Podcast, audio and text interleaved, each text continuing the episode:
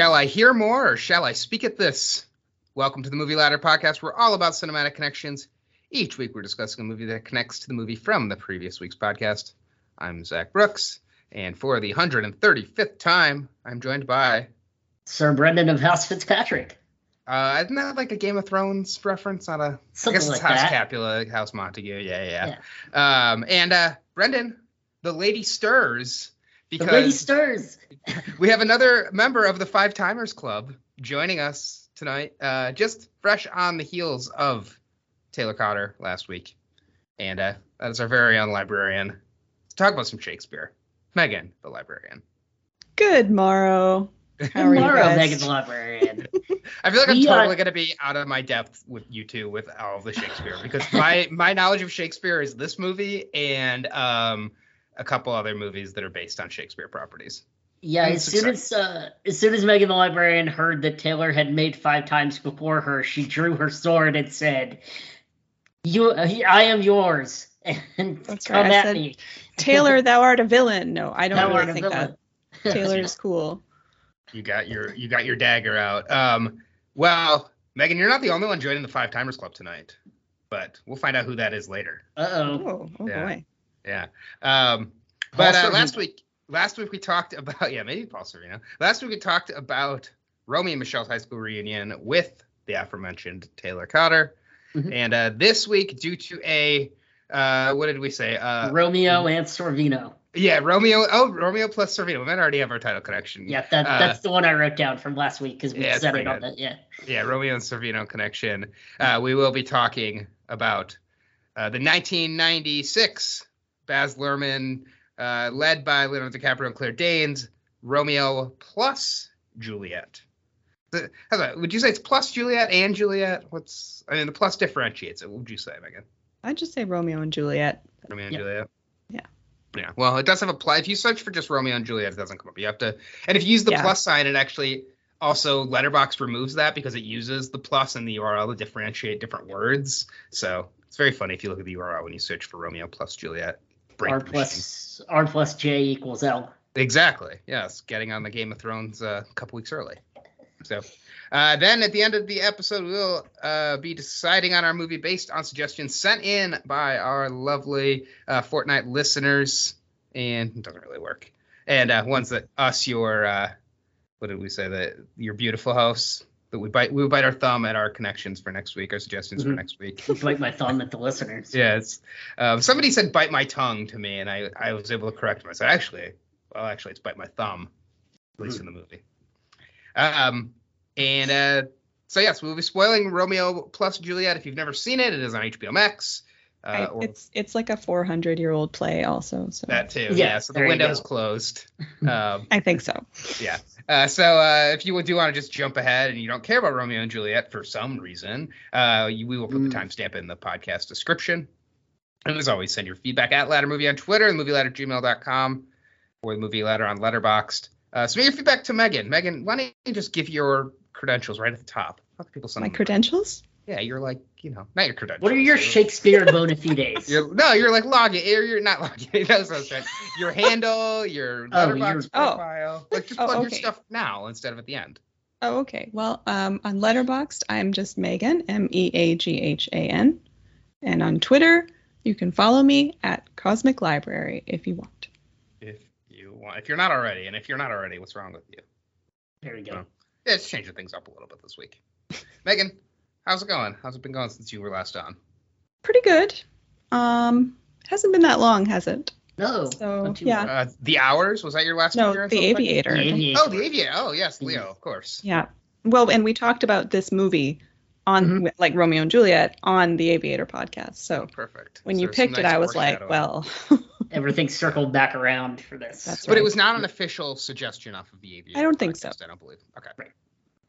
Yeah. um so yes your third appearance this year right the hours the so. aviator in this is Oh, anything yeah. else oh nice Mhm.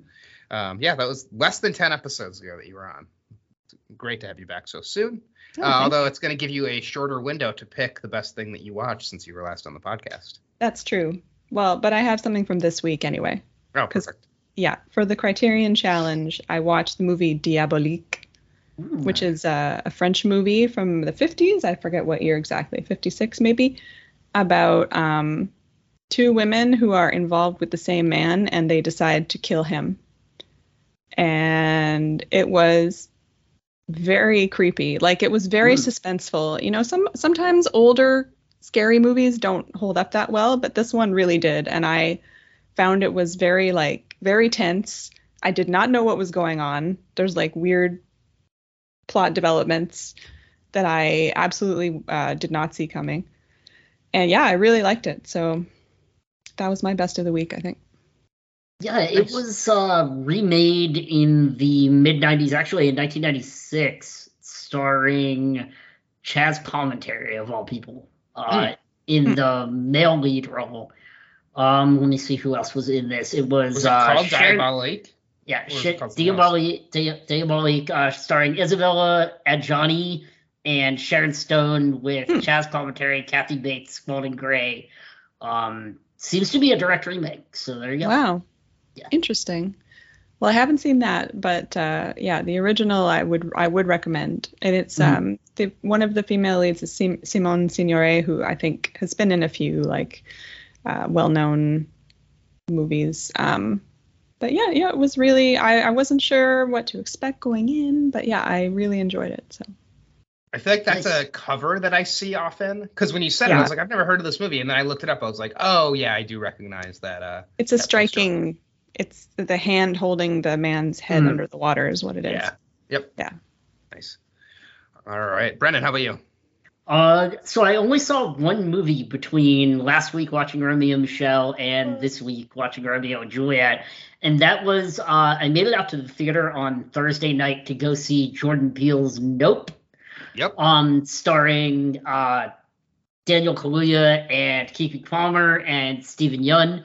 Um, I wasn't really sure what to make of this movie when I first left the theater, but the more that I've digested it and thought about it, the more I've really, really liked this movie. Um, it's right hovering right around the bottom of the top 10 of the year so far, but I could see it going up before the end of the year, especially if I get a chance to revisit it.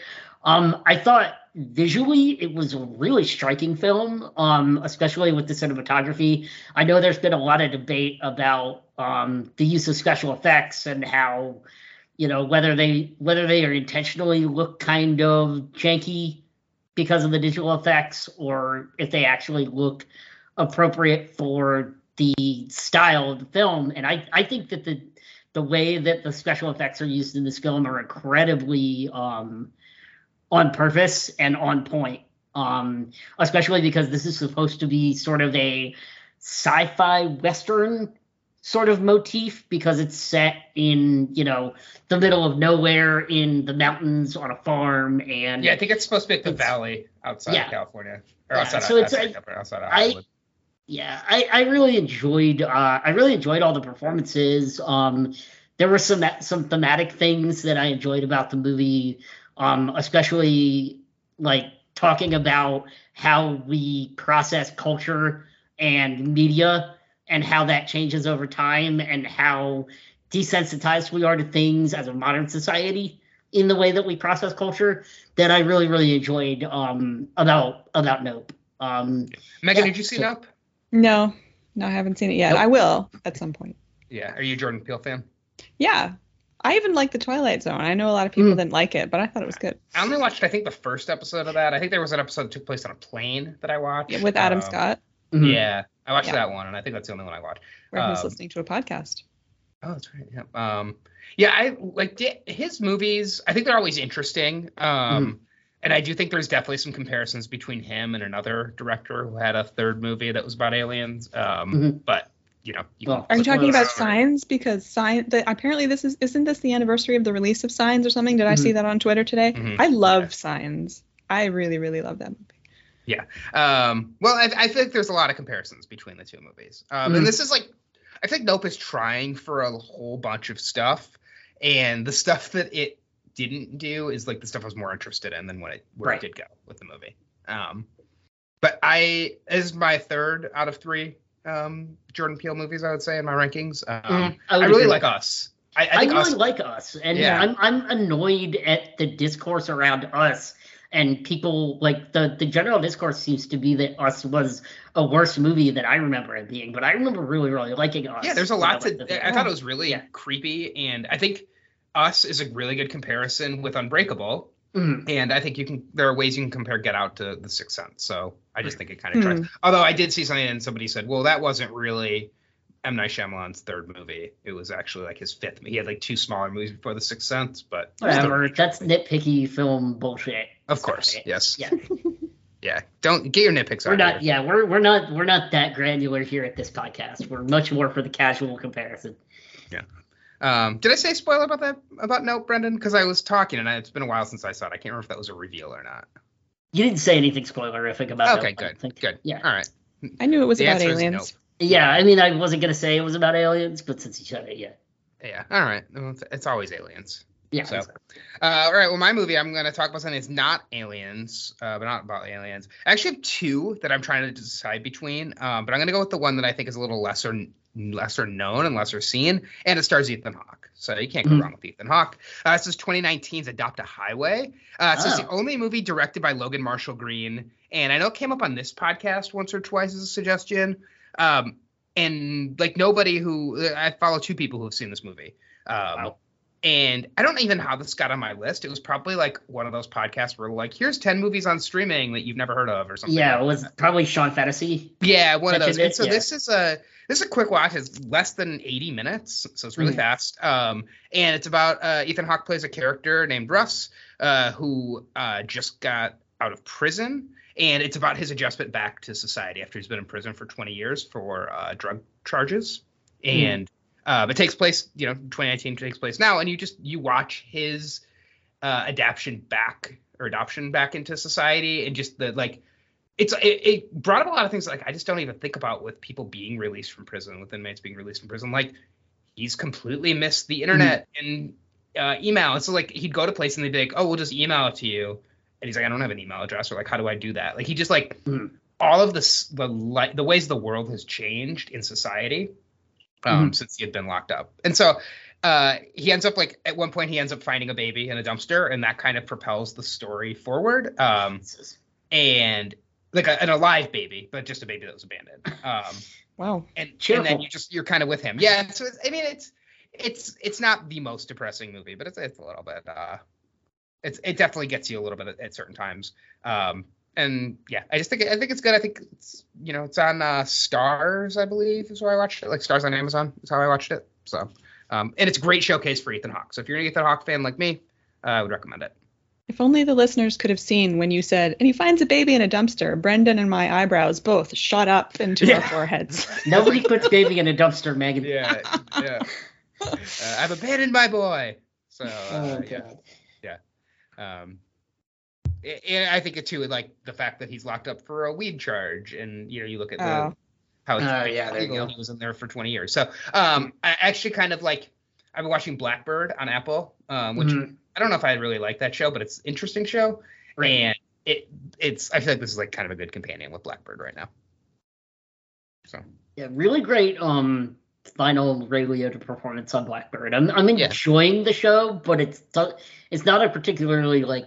Great show, but I'm really enjoying it for what it is. I feel like it's really comparable to uh, not Pretty Little Liars, the other one, Big Little Lies. Big Little Lies, yeah, I think that's Yeah. fair. Yeah. based on a book, dramatic about a crime, um, And good the- performances, but you're kind of like, so they're gonna make a second. Some of the writing Meryl is Streep. bad. For Some of the writing is just real, real bad. Yeah, yeah. But you know, So, like are you you- watching that, Meaghan? No, but I've seen What TV Pretty show Little Liars and Big Little Lies. Oh, Uh, are you uh, watching- right now, well, I, I watched. Um, let's see, I watched The White Lotus, and Mm, oh, I am nice. still I'm still watching Star Trek: The Next Generation and Deep Space Nine. That's what I'm doing right now. I loved White Lotus. What a great show. I, I'm I'm skeptical about the second season, but the first season was like, the just, I couldn't stop watching it. Yeah. I was like, I did, I did, I was, I binged it, and then I was like, did I actually enjoy that? And I was not, I don't know. Fair. I- There were things about it that I liked, but I, I Mhm. don't think it's one of my favorites. But I probably Yeah, watched. it's certainly an second season, I uncomfortable. guess. Show. Yeah. Yeah, I was sort of like, this is all about terrible people being terrible. Mhm. Most TV is these so days. it's very realistic. yeah. Yeah. All right. Well, uh, speaking of terrible people, maybe they're not terrible, but some of their family members are. Should we talk about Romeo and Julieta? Yeah, I don't think All they're terrible. Julieta. Well, the families though. Do you think the families are terrible? Yeah, well, yeah, some of them. Some Yeah. of them. All right. Uh, so uh, just to set it up again, 1996, directed by Baz Luhrmann. It's got a whole cast of, of great 90s and today's actors, but uh, led by Leonardo DiCaprio as Romeo, Montague, and uh, Claire Danes as Juliet Capulet. Yep. Which is kind of rhymey. I guess is that why Yeah. it's Juliet Capulet? Is that is that an intentional rhyme? I guess so. I've always thought that was weird. I've always thought it should be Juliet Montague and Romeo Capulet, but I guess probably when Mhm. you are trying to write in verse, maybe it helps if your characters' names rhyme. It Yeah. probably does, yeah. I guess I- Romeo uh, Montague doesn't really rhyme with Romeo. Never mind. Sort of. But one of one of the things that I find really funny about this movie is that they've given first names people like Dave Paris. The fact that his name is Yeah. Dave always kills me. It, cra- it cracked me up when they did the credits at the beginning, and I'm like, Yeah. oh yeah, Dave Ted, Paris. Ted, Ted Ted Montague. Ted Montague. like, And wait a second, Paris, get out of right. here, Brian Dennehy. okay. Uh, what, what so what's Ted what's Ted Montague's name in the play? I think he's It's just Montague. Father. He's just Father. Mo- he's just Montague. Yeah. I guess not Father Montague. Yeah. Um, yeah, that's true. I'm, I'm looking through to Right, see if there's any other like ridiculous names. Uh, yeah, Dave Paris. I see. This is this is where it's interesting for you two because you two are much more familiar with the source material than me. Right. Um, I think that th- I saw this movie in theaters in 1996 with my ba- with a babysitter. I like vividly remember like the theater I saw it in, and I knew nothing of of any of this of Romeo and Juliet. And so this was like the for the time this is the only Shakespeare that I knew I knew. Now I had seen The Lion King, did not know that was based on Shakespeare, and then other properties obviously based on Shakespeare as well.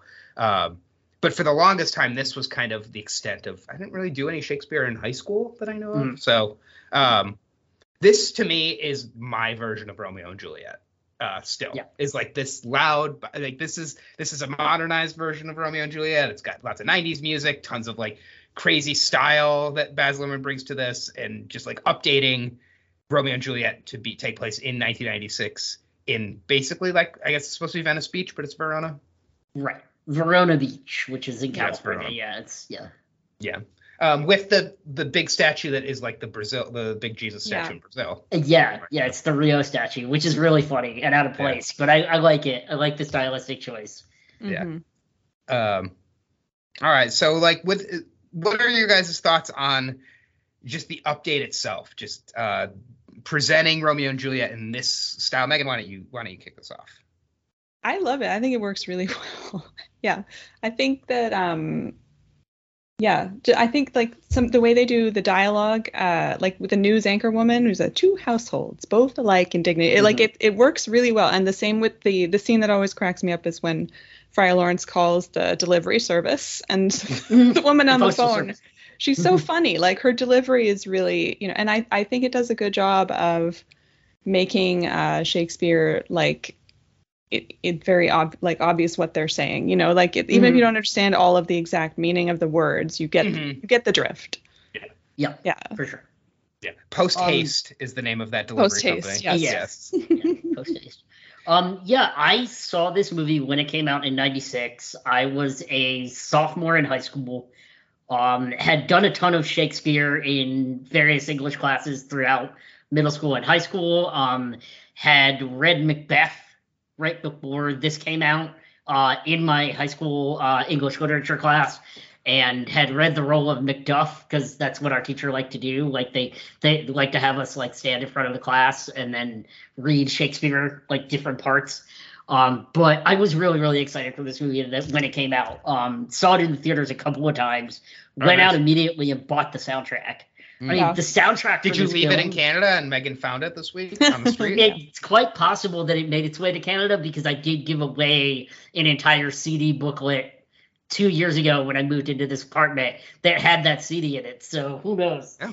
but it was in the jewel case, though. Is the oh, problem? Oh well, yeah, it wouldn't have been in the jewel case, but Yeah. yeah, the soundtrack for this film slaps. I think that the uh, that's what the kids say right now, right? They say I don't know if they were slaps. saying that in the I don't know, do '90s. I think they were saying it. Okay. They were saying this. Okay, like, this is adequate. rad. This, Yeah. the, the soundtrack is rad. And I still say awesome. Awesome's right. Um, Still say awesome too. So I think that for the most part, the adaptation works for the modern setting, and even the stuff that is really cheesy, like the manufacturer of the guns being called sword guns I love that. on the side is super cheesy because you're like, oh, look, guys, it's it's sword, it's sword good. Get it? Well, and It's there's like- also it's dagger still- gun as well. Mercutio Yeah. has a has a dagger. Exactly. So it still really, really works um, on a lot of levels. I especially think it really works at its best whenever it's just one or two characters in a scene, and both if both of those characters understand the dialogue, and you can tell they really, really rehearsed it with each other so that they have chemistry. Like I think probably there are two really great scenes in this movie. The the the balcony scene with Romeo and Juliet, everything from the end of the party to when Romeo has to leave and he says, you know, meet me at Friar Lawrence, yada yada. Um, that that whole section is fantastic and really Mhm. well staged Yeah. with everything with the pool and the statue and the balcony.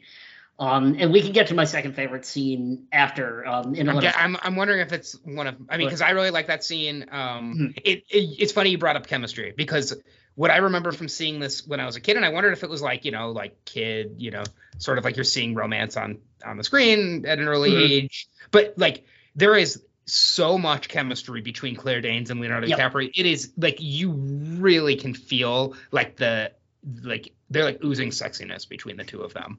yeah, and you can also feel like they're teenagers in this film Yes. because yeah, Yes. that's that's like the biggest and hardest thing whenever there's So a not cancel for saying oozing at a- sexiness about teenagers. You were you were I- I was when you moving saw right it. past it. I was Right, moving yeah, right past it. I was I gonna was, let I it was go. younger than them. oh Um, my god. yeah, no, but I, I agree with you because you know Yeah.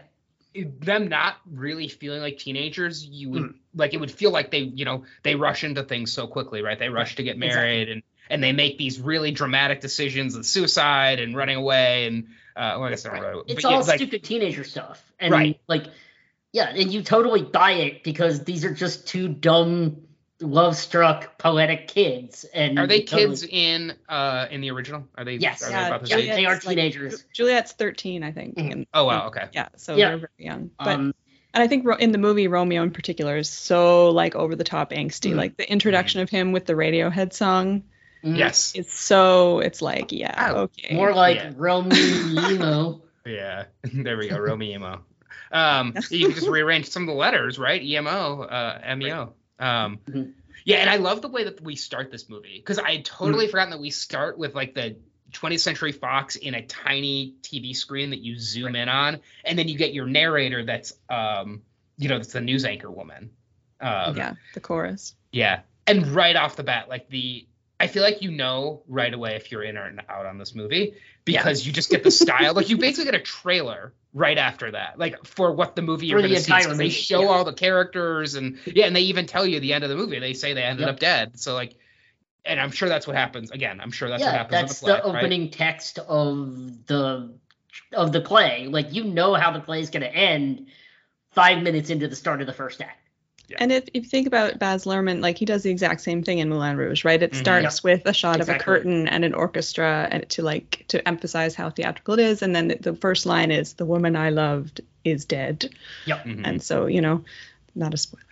And the Um, same thing with the so- Elvis movie that he just did. Oh, really? Like there's a lot of similarity in the style and way he tells the Elvis story in Elvis to this movie and Moulin Rouge for sure. Yeah. He has a I- style and He definitely has style. you're either in or out on Baz Luhrmann, like as a filmmaker, and you you know instantly whether you're gonna go for this wild ride or not. for sure. Um, yeah, I I've seen Moulin Rouge way more times than I've seen Romeo and Juliet, Mm. and I did not realize how many similarities there are just where the story and just again like I think Ewan McGregor and Nicole Kidman in um it is Nicole Kidman right Yep. Yep. as much as I've seen this okay I said that and then I was like questioning myself yes uh like again you have these two characters that instantly fall in love in Moulin Rouge and again you can feel the chemistry between Mm-hmm. the two of them and you fall in like you fall in love with them together, just like I did watching this movie, where I'm just like, I, I love seeing Claire Danes and Leonardo DiCaprio like in these, specifically in these roles together. Yeah, it's Yeah. interesting. We we we're talking it while we're on the chemistry between Leo and Claire Danes. So Claire Danes was not initially cast in this Hmm. film as Juliet. Um, Natalie Portman was, and in fact, Oh, speaking they of Ewan McGregor. filmed well, they filmed several scenes between Leo and Natalie Portman, and it just wasn't working because she looked so much younger than Leonardo DiCaprio, even though Leo looked really young in this. Um, she was only 14 and he was 19. So even then, their their age difference, she just didn't look old enough. And Leo was actually kind of uncomfortable with it while it was being filmed as well. And that uncomfortableness came across in his performance. So he recommended Claire Danes when they decided to go in a different direction. I did not know that. Mhm. Um, who else were they considering for the Romeo role, or was it always Leonardo? It was DiCaprio? always gonna be Leo. There's Yeah. like if they're they're on one of the special features on the DVD. There's like test footage that they shot to pitch the concept of modernized Shakespeare Mhm. uh, with Leo in Australia. So it was always going to be him, I think. Yeah. Mhm. And you know, I mean, very good casting. I also vividly remember the first time I saw this movie in theater. Mm. Went with my sister, and we saw it at a movie theater downtown. And then we also immediately went to try and buy the soundtrack. And uh, was very disappointed to find that exit music for a film by Radiohead was not on the Oh, man. soundtrack. Yeah. Neither is when doves cry, and it ticks me off. That's But that's typical Prince. That's typical Prince. Where Well, but that was a. I mean, that was a cover. Um, true. And it was like a gospely cover, and I really liked. I I did Yeah. not remember that from this movie at all, and I really like that in the that when that shows up. I think like that. Like sometimes the music can be a little distracting in this, um, Mhm. but I think the the Prince song and then both Radiohead songs fit really really well. Mhm. Um, That I I always watch the end credits of this movie because I do I love that Yes. Radiohead song. And then when he sings uh "Now We Are One" and "Everlasting Peace," I'm always Mhm. like, oh, I start Yeah. crying. Like it's yeah, that's it's such a great song. Every Radiohead album has at least one song that makes you Mhm. cry. Mhm. I think. And Radiohead is yeah. one of those bands that whenever I listen to Radiohead, I love it, and I just don't listen to Radiohead very often. I used to listen to them a lot, and I've like, no, the last 15, 20 years, I don't think that they've done much that I've enjoyed, or much Yeah. really. I did have Radiohead, just the word Radiohead written down in my notes as maybe one a potential one last thing for me because uh, Oh. we didn't get to it. Definitely want to talk about it. Um, all right. Uh, so you know, I don't want to go in order through the scenes, but I did also just note that like that opening shootout at the gas station, which Mm. um, always reminds me of another movie that may or may not come up later. Um, Oh yeah. yeah, a less a less sad movie. Um, oh God.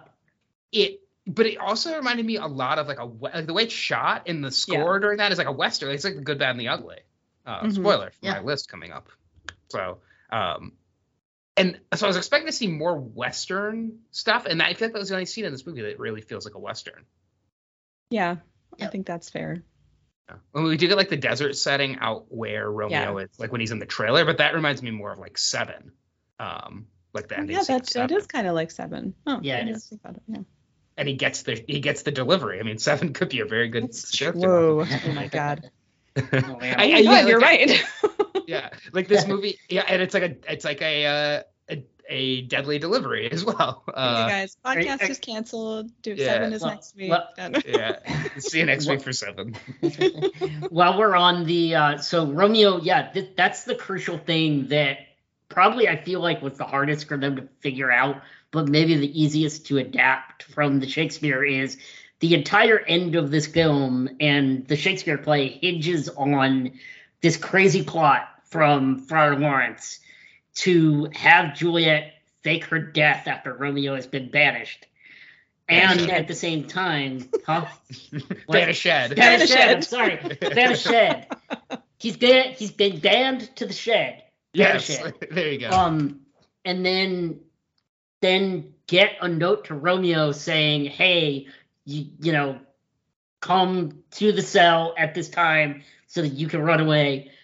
But the movie does it, it it's in such a ridiculous over the top way where it's now like laid at the feet of a poor postal worker that Romeo misses the message. And so I was I was messaging you guys last night that I had this really funny joke that I couldn't get over during this film um when I when this scene came up and it was so the the actor who plays Friar Lawrence is really fantastic. His name is Pete Postal Postlethwaite. He's uh, that He's guy. one of those. bunch Yeah, he's one of those guys you see in a million Um, movies. Love that guy. So so I was so I, this popped into my head. I couldn't stop laughing about it. More like Pete Postal wait by the damn mailbox, Romeo. I just Yes. don't know why he didn't send it no signature required. All the I know, script did it. dude. What are we doing here? As someone who works in supply chain, come on. Yeah, It hurts Pete, me. more like Pete Post Office would have been better. the Um, guy even came back. Yeah, he came And they just drove away while the poor mail guy was like, "Hey, I've got your tag. I've got your." Yeah, that, I mean that that is why post haste delivery never Exactly. survived against UPS. Um, so how does it how does it happen in the actual play? How does Romeo get the um like how does this Well, mis- misunderstanding happen in the play? I think the big difference in the play is that um, uh, Romeo is very much already dead when Juliet comes to. Mhm. So they don't. There isn't that moment of like, oh my god, I've Like accidentally that crazy timing. Yeah, where I, Right. I I touched you and maybe caused you to finish drinking it. Um, Yeah. No, By surprising you. No. And I think I don't. I mean, I this so you were saying this is your Romeo and Juliet. This is also my Romeo and Juliet. I've watched this movie like way more than I've read the play. I read the play when I was in grade 11, which I think Mm. must have been the year before the movie came out. So it was sort of fresh in my mind, I guess. But um, I think she she must have a speech when she wakes up and finds his body, I guess. But that uh, didn't make it into the movie. Yeah, she But how has does- the whole thing about how did you do this and not save a single drop for me, et cetera, Yeah. et cetera. There's But a, she says in there's a- this as well. She says that, but there's more. there's a whole speech behind it. Yeah, Hmm. during the oh happy no wait oh happy dagger is something else. Yeah, I was looking through the play because I was so I had to pause watching this movie because uh, I needed to watch Mhm. Better Call Saul last night, and I I was trying like my weird like neuroses. I was like, all right, I want to find an act break, and I want to pause this movie at an act break, but I wasn't able to quite time it up. But I was Mhm. looking at like a a play breakdown on, on some website, and I did like see like a couple of the scenes that didn't make it or didn't get as fleshed out in this. Um, just Yeah. because I mean the play is obviously a lot longer than this movie is. Um, but so how does Romeo not like obviously it's not, is it a delivery service? Is it like a messenger who tries to give him the Right. the message? So it's the same way it is in this. yeah, I it's think he just not a- misses it. Yeah. Yeah, he just the misses message. it, and it's the same with Balthazar coming to him and saying Juliet is dead, and Fucking then he runs away, and yeah, Yeah, because he's an idiot. it's all it's and really all about Balthazar's fault. It really honest. is. I Yeah. mean, I kind of feel like Friar Lawrence and a nurse should have known better. Yeah, it's You know? kind of a shitty plan. They were older and supposedly wiser than these two teenagers, Mm-hmm. but Yeah, they're they're really trying to wa- walk a tightrope with this plan here. And Yeah. then what was the plan? Like then she's alive, and then they just run off together and Exactly, seen and they again. could just run away together. Yeah. Yeah, It, this is one of those movies where you're watching it, you're watching the tragedy happen, and you just like you know what's gonna happen, and you just wish that it was like no, no, just Yeah. like change something. Like there's there's movies like Yeah. that where you know what's happening, and you're just like no, but like this time maybe like don't. Uh, I think there's a Save by the Bell where Screech always says like he watches Godzilla or something like hoping that they like kill the monster before it kills all the people. So there, there's there's a Save by the Bell where he references how he watches these movies and he always hope hopes that the good people live and they don't. well, that's the that's sort of the plot of the Radiohead song, right? This the Right. song is what would have happened if Romeo and Juliet just ran away. Oh really? Yeah, The, the TV, the TV endings or, or movie endings song, that one. yeah. Exit. It's called Exit Music for a Film, but Exit music for a film. Mhm. yeah, and it's uh you know pack and get dressed before your father hears us, and then at the end they they they say we hope that you choke because they're like screw you guys we're leaving. Mm. Mm. Choke on your thumb. Um, So, Which- um, to backtrack a little bit, um, so yeah, I mean, I hope everybody that's listening is familiar with Romeo and Juliet, but we have, you know, these two warring factions, the Capulets and the Montagues, who have been tearing up the streets, thrice have disturbed our peace, and basically Romeo gets invited to a ball at the Capulets by his Well, no, he friend. doesn't get in. Well, okay, yeah, okay. Well, he, he, sort of sneaks, in, in. with Yeah. with with Mercutio. He crashes the party. But he crashes the party, and that's where he meets Juliet and falls in love. Um, do you guys have so in the opening scene we get to meet the Montague boys and the Capulet boys? I, I have two different feelings on the Capulets versus the Montagues as they're portrayed in this film. I really like the Capulet boys gang over the actors that are portraying the Montague boys, but I appreciate the performances of the Montague parents more than the Capulet parents. Oh, really? So I'm sort of split between the two, where I you like, like the Mo- so the Montague parents. You like But better. they- That's Brian Dennehy and uh, Yeah. Christina Pickles. They hardly Yes. get any screen time though. I know they hardly, and maybe that's why is because I just don't.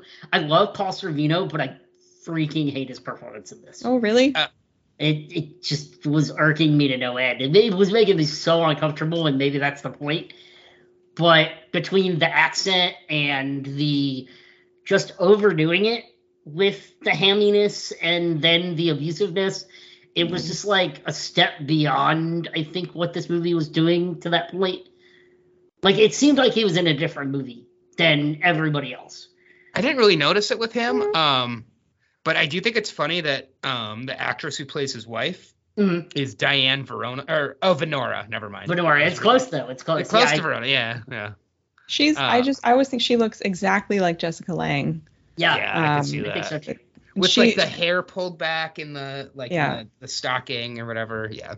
Yeah, and I think she she really goes with the Baz Luhrmann style. Like at the beginning Yeah. there, she's very she's very fun in that role. I think.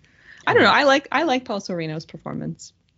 He is over the top, but I think it's good. Like I think I find him believable in this role. The thing with Paul Sorvino is I feel like he always kind of blends in for me into like he just kind of like I don't notice him in these Right. roles. I mean, and, and that, that's not a bad thing. I just think he's like a good character actor, and then I just He's a very he's yeah. I mean he's an excellent Yeah. actor. Yeah. Mm. um. Whereas excellent Brian Dennehy, who plays Ted Montague, I'm just like I feel like he should be telling Tommy to go sell some brake pads. when Exactly, yeah. this movie. It's the beginning and the end, and that's it. But I mean, he's he's he's underplayed, which I like about it. Like he's he's much more serene and calm, which is wild considering the raging war between these two clans. Like you have to have the one, you know, the one who's more peaceful and the one who's crazier. Well, It that, does yeah. feel like the parents don't hate each other like the kids do. it just Mm, seems like it like the families are very different like i, I Right. guess i think my sense with why I, I was thinking about it while watching it this time with capulet having the accent and everything is the the capulets are very like old world yeah, and they're like they're serious like tybalt is a serious dude and the montagues are like goofy and ridiculous and they're Yeah. kind of idiots but Yep. like and then i was also thinking about juliet like she we never see her outside the house or the church Mm-hmm. she never she doesn't seem to have any friends other than that Mhm. she's got a very like sheltered like her best friend is her freaking nursemaid. yeah. I mean, whereas romeo's out hanging out with his buddies all the time Yeah. and like i just i got the sense that that household like it's a very um probably not a very fun Steve. house to live in and Yeah, i very mean strict. yeah, there's, Yeah. I mean, there's a very obvious movie connection that we could make to this, where the lines are much more clearly drawn about why these two factions are on different sides, and I think that Baz Luhrmann tries to play into the racial side of it as well, like the movie I'm thinking Mm. of does, yeah but it's not as um I mean, the movie's gonna be on everybody's Overt. list, so you can It's just, not as you can overt. just open you can openly. It's not as about overt as West say Side west Story. side story it's West Side. Yeah. Just say West Side. We know Story. you're talking about. West Side Yes, Story. it's West Side Story. Yeah. But I mean, the I mean, the parallels are all there.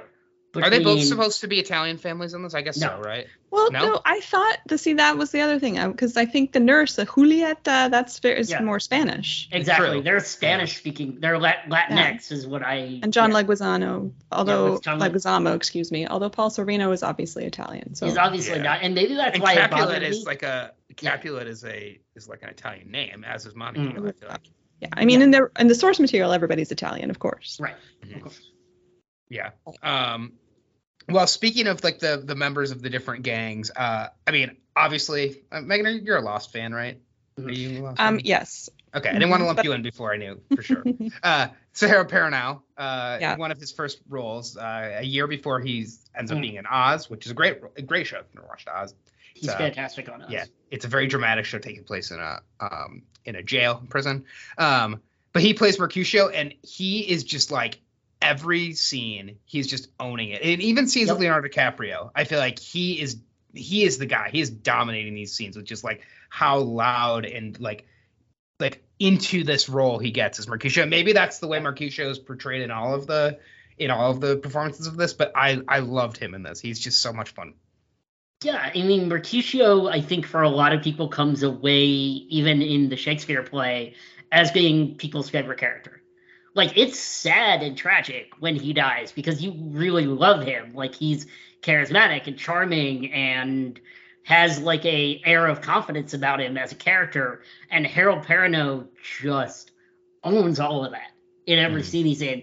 I mean, the Queen Mab speech when he is taking the hit of ecstasy and then like starts to freak out, like and give the Queen Mab speech, is one- which is one of the most famous speeches in soliloquies in all of Shakespeare, is just fantastic. Like I freaking love that scene, especially with the way the thunder and lightning comes in at the end, and it's just it's so well crafted, it's so well staged.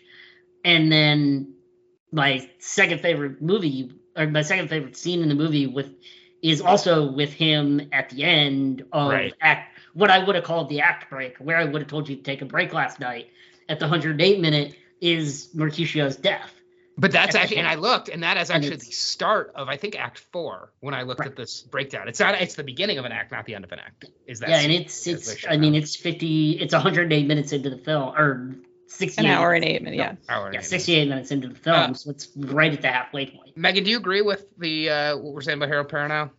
Yeah, I think he's really good, and I uh, Mercutio is a fun character, and he's you know he has all the dialogue of like, um, you can see why Tybalt gets pissed at him because he's Yep. totally not taking it, not taking him seriously, and then yeah, Mhm.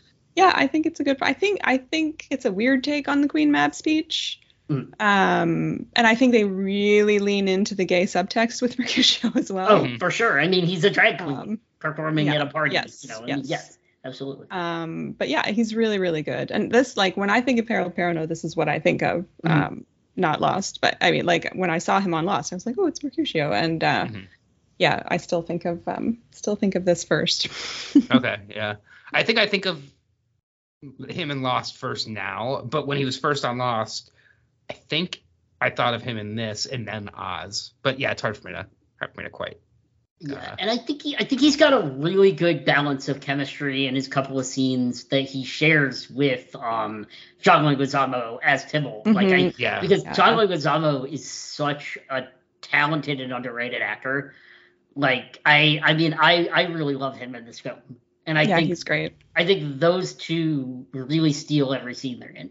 Absolutely, Yeah, they um, um they understood the assignment from Baz Luhrmann. Well, and they they're They really understood, yeah. having like uh Yeah. they're having a duel of words between the two of Yeah. them in addition to their duel of, of sword slash daggers. exactly. Um, yeah. No, I I that scene between them, that showdown between them, um, leading to Romeo chasing uh Tybalt, Mhm. you know, in the car, and then shooting him in the in the fountain, like all, that whole like ten minute stretch is just so intense. And Mhm. again, like if you like the style that this movie is done in, I think like that is that's just like the really really high tension stuff.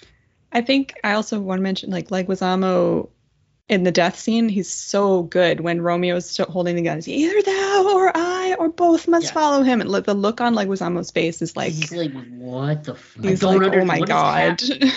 hap- What's yeah. Happening? Like Yeah. what Yeah. can of worms did I open? Yeah. Yeah. and then right before then, like Mercutio, like when he gets stabbed, like he chews that scenery. So yeah, Mm. it's like a solid like 90 seconds before he reveals.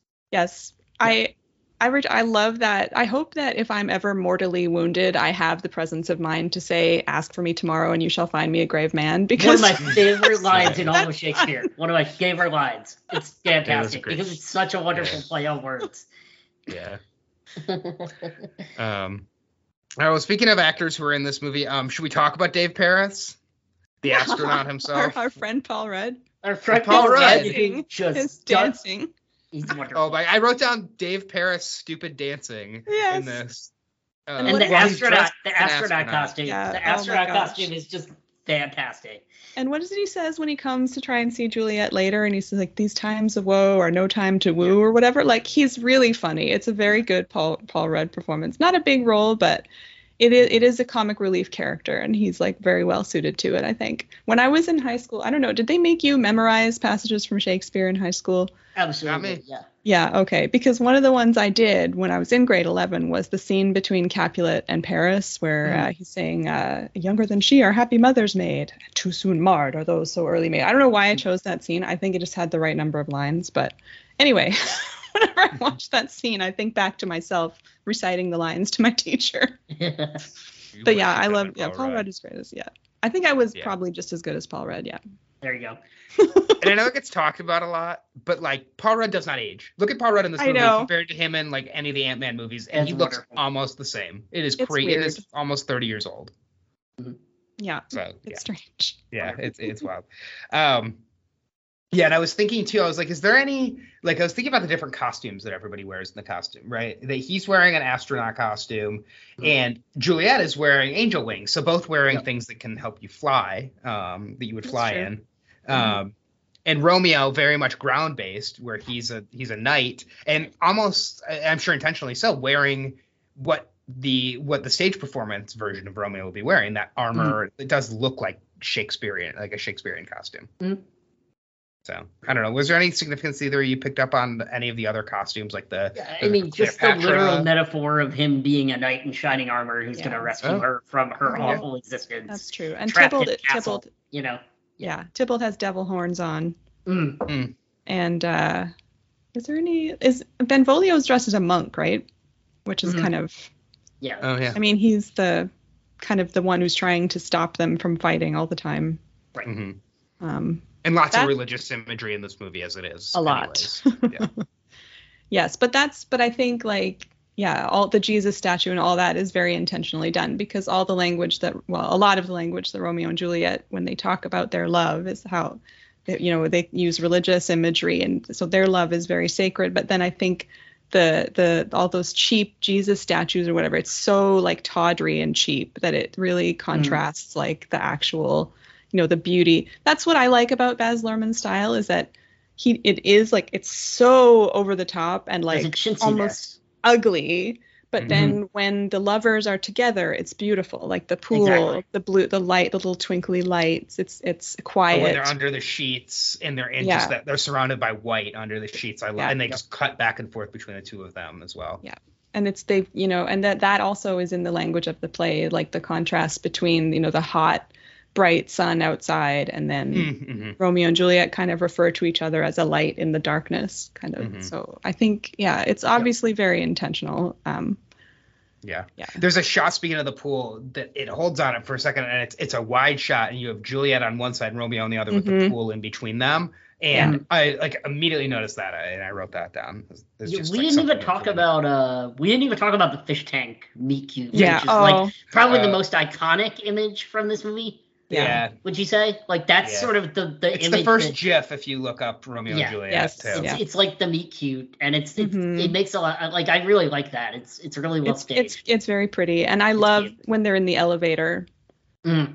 It's so beautiful the music that plays in the background is so lovely and i there's like a bonus feature on the dvd where they talk about how they filmed that scene in the elevator because Mm. that elevator really was a really small space so they couldn't fit the camera in so it, they had panels that they were lifting up and the camera was Right. going around and they'd lift each panel as it went Oh, and wow. uh they, yeah so he just talks about like how focused the actors had to be to ignore all that going around them but yeah that's i think that's a really lovely scene Mhm. Mhm. Yeah, I, I love the way that they're like dodging the the families and the, Yeah. the elevator doors are Yeah. closing and um it just adds like a a lot of urgency and tension. Mm-hmm. Um, what like what's is the does the fish tank tie back to the source material or is that just kind of a, a stylistic design? a- Not that I remember. decision? i mean it's definitely stylistic i mean they you know I think how do they the- how do they meet in the play? i mean they still meet at a party way. but yeah Okay. I mean it's obviously not staged like it is in a movie you know yeah Mhm. but the it's still a um, costume party and yeah yeah, going back to the elevator, I think that you Mm. know that spinning is like the sort of like head spinning feeling of this these intense emotions that they're feeling, Mhm. like this love. that- Yeah, I th- I just I really really like that. Uh, Yeah. Um, I was thinking when I was watching that, I was like, who is uh who puts a fish tank in a bathroom? Like not very much privacy right? between the two well, different rooms. I think it's dividing, but like there's like a an antechamber outside the ladies' Right. room and the men's room, and that's Like what wash- the fish like tank a- is uh, between. where you wash your Like like a like wash a like a sitting room. You know, you ever go in a fancy bathroom that has a sitting room? Very Yeah. rarely, but yeah. Because there's a department store here that has that. Oh really? Yeah, and I, I, think like it's more common in the women's room than the men's room. I think. probably because women have more stuff to do. Okay. Um, all right, well, let's uh, why don't we move to the final scene? So we get this, you know, that epic scene of them with the candles surrounding them. Ro- Yep. Romeo Yeah. finds Juliet. He walks in past all the crosses. Um, you know, the church that was decorated for a wedding, which then became a funeral. Um, like just very like, you know, talk about like kind of blowing you away with emotions. Just like between the music and all of the candles and the the decorations, I just I thought that just made it feel like such an epic, um, you know, final scene of this movie. Never was there a tale of more woe than that of Juliet and her Romeo. Yeah, and it's the truth. Yeah. Um, was there anything else that you guys noticed that were decisions that were made in this, or uh, things that you really liked or didn't like of that final scene? I- Final I scene, don't- not, not necessarily. I mean, I mean, the it's not the final like main scene besides the Mhm. before Yeah. the epilogue. I do like the image of him walking down the church. Mm-hmm. Um, What do you call it? Down the aisle with Yeah. the crosses, the neon crosses, and hmm um, it's very. And that shot of them from overhead after they both die is really beautiful too. Yeah. There, that is a lot of candles. Um, Take a long time to light all of that. you, yeah, Yeah, I was right. thinking. I was like, they must have had to film this like fairly quickly, or else the candles would go out eventually. Oh, like- Very well Yeah. staged. Yeah. yeah. yeah. Um, could have just put a note on her. Just said she's not really dead. Yeah, right. if there was, what are maybe if there was a post-it. Yeah. Yeah. A post it. Oh my god. Yeah. There you go. Yeah. Save. could have been saved by post-it. Yes. But Friar Lawrence did not know the formula for glue. Fair, True. fair. He did not. only for poison that uh so look, what's the point of the apothecary so we have friar lawrence he gets the i mean i know the apothecary gives Well, Romeo you know, that's a good poison. point because if Romeo had just gone to see Friar Lawrence, then this He- whole then thing. none of this would have happened exactly. but I mean, I think the thing is that it's the underground guy, right? Like Romeo's trying to stay off the radar because they're trying, like that Hmm. whole like shootout where it's like crazy, where when he's running the church and suddenly there's like Yeah. a helicopter and they're like, oh my god, Yeah. that's. Uh, Yeah. Did you guys ever watch the fake trailer for Titanic 2? no. I- because because the Titanic 2 trailer makes great use of uh, scenes from other Leo movies, and they really do. You know, they bring in the shootout from Romeo and Juliet. Um, I will post that link again on Twitter because I think everyone should watch it. titanic 2 electric boogaloo Titanic Rising. yeah. No, it's called To the Surface. to the surface okay nice. um not cruise control Wonderful. No.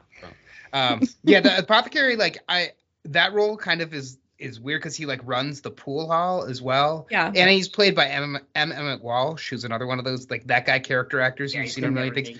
Uh, I don't know. I don't know if he really works for me in this, but it's a small role.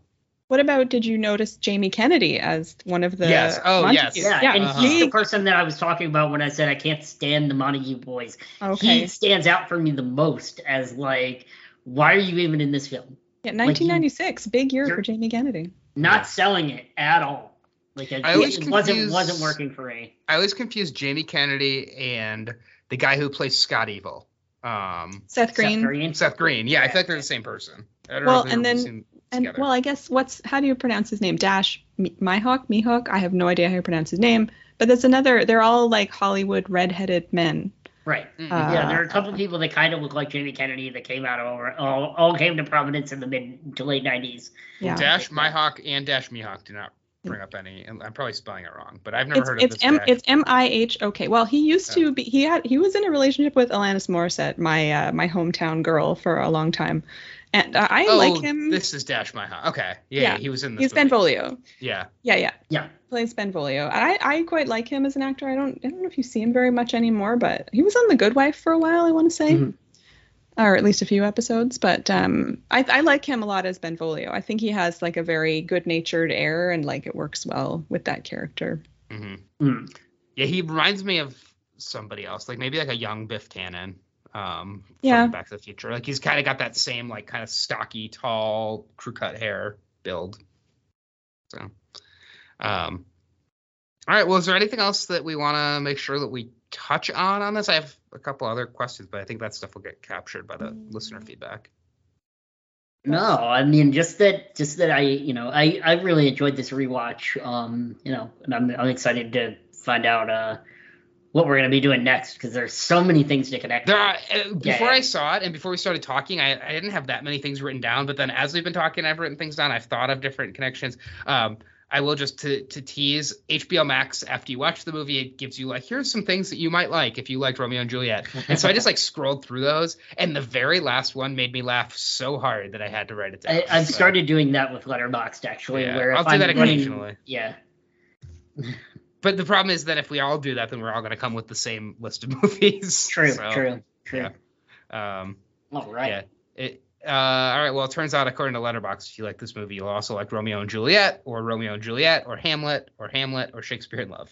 So, What about Moulin Rouge? To me, they're an obvious double feature. I do like think that it's a good pairing. Yeah, it's I- it's not on the Letterboxd list. I had this I have this thing where it, I have like an almost Pavlovian response where after I watch Romeo and Juliet, I'm like, I better get a Moulin Rouge DVD next. And then after I watch Moulin Rouge, I always want to watch Velvet Goldmine because it has Ewan McGregor singing.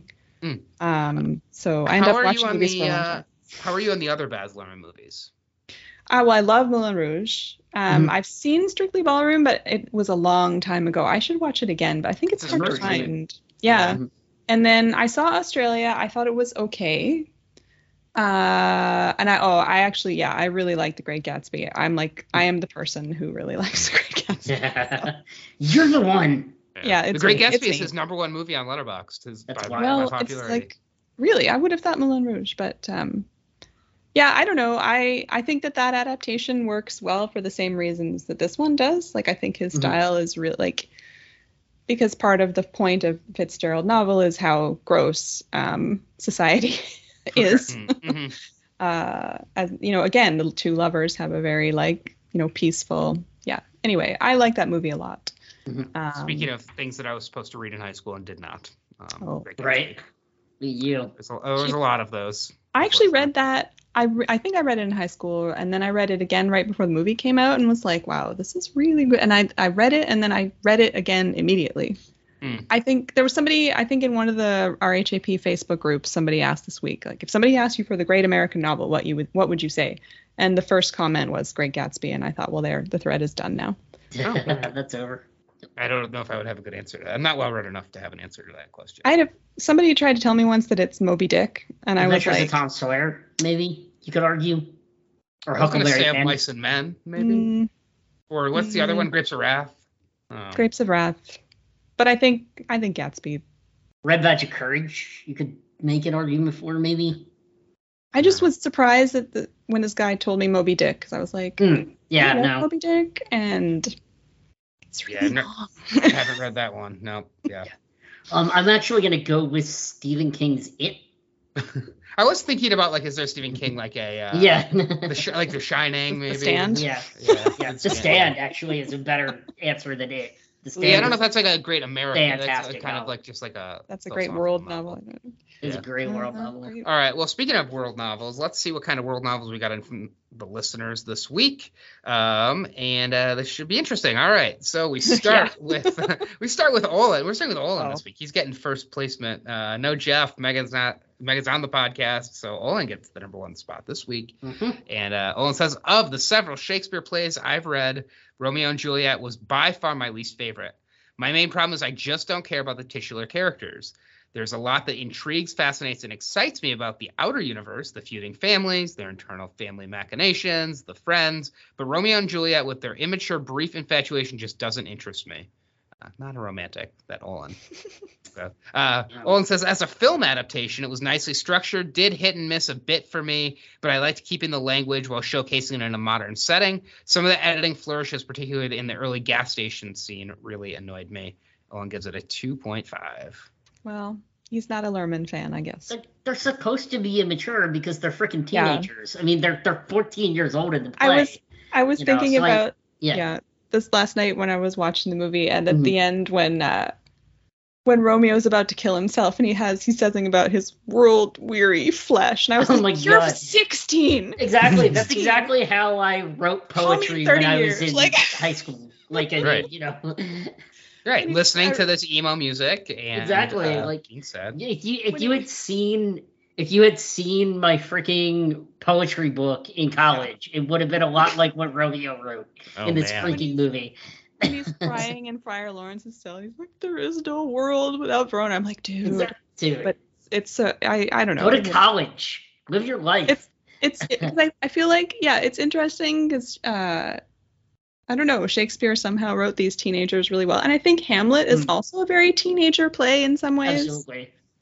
Yeah.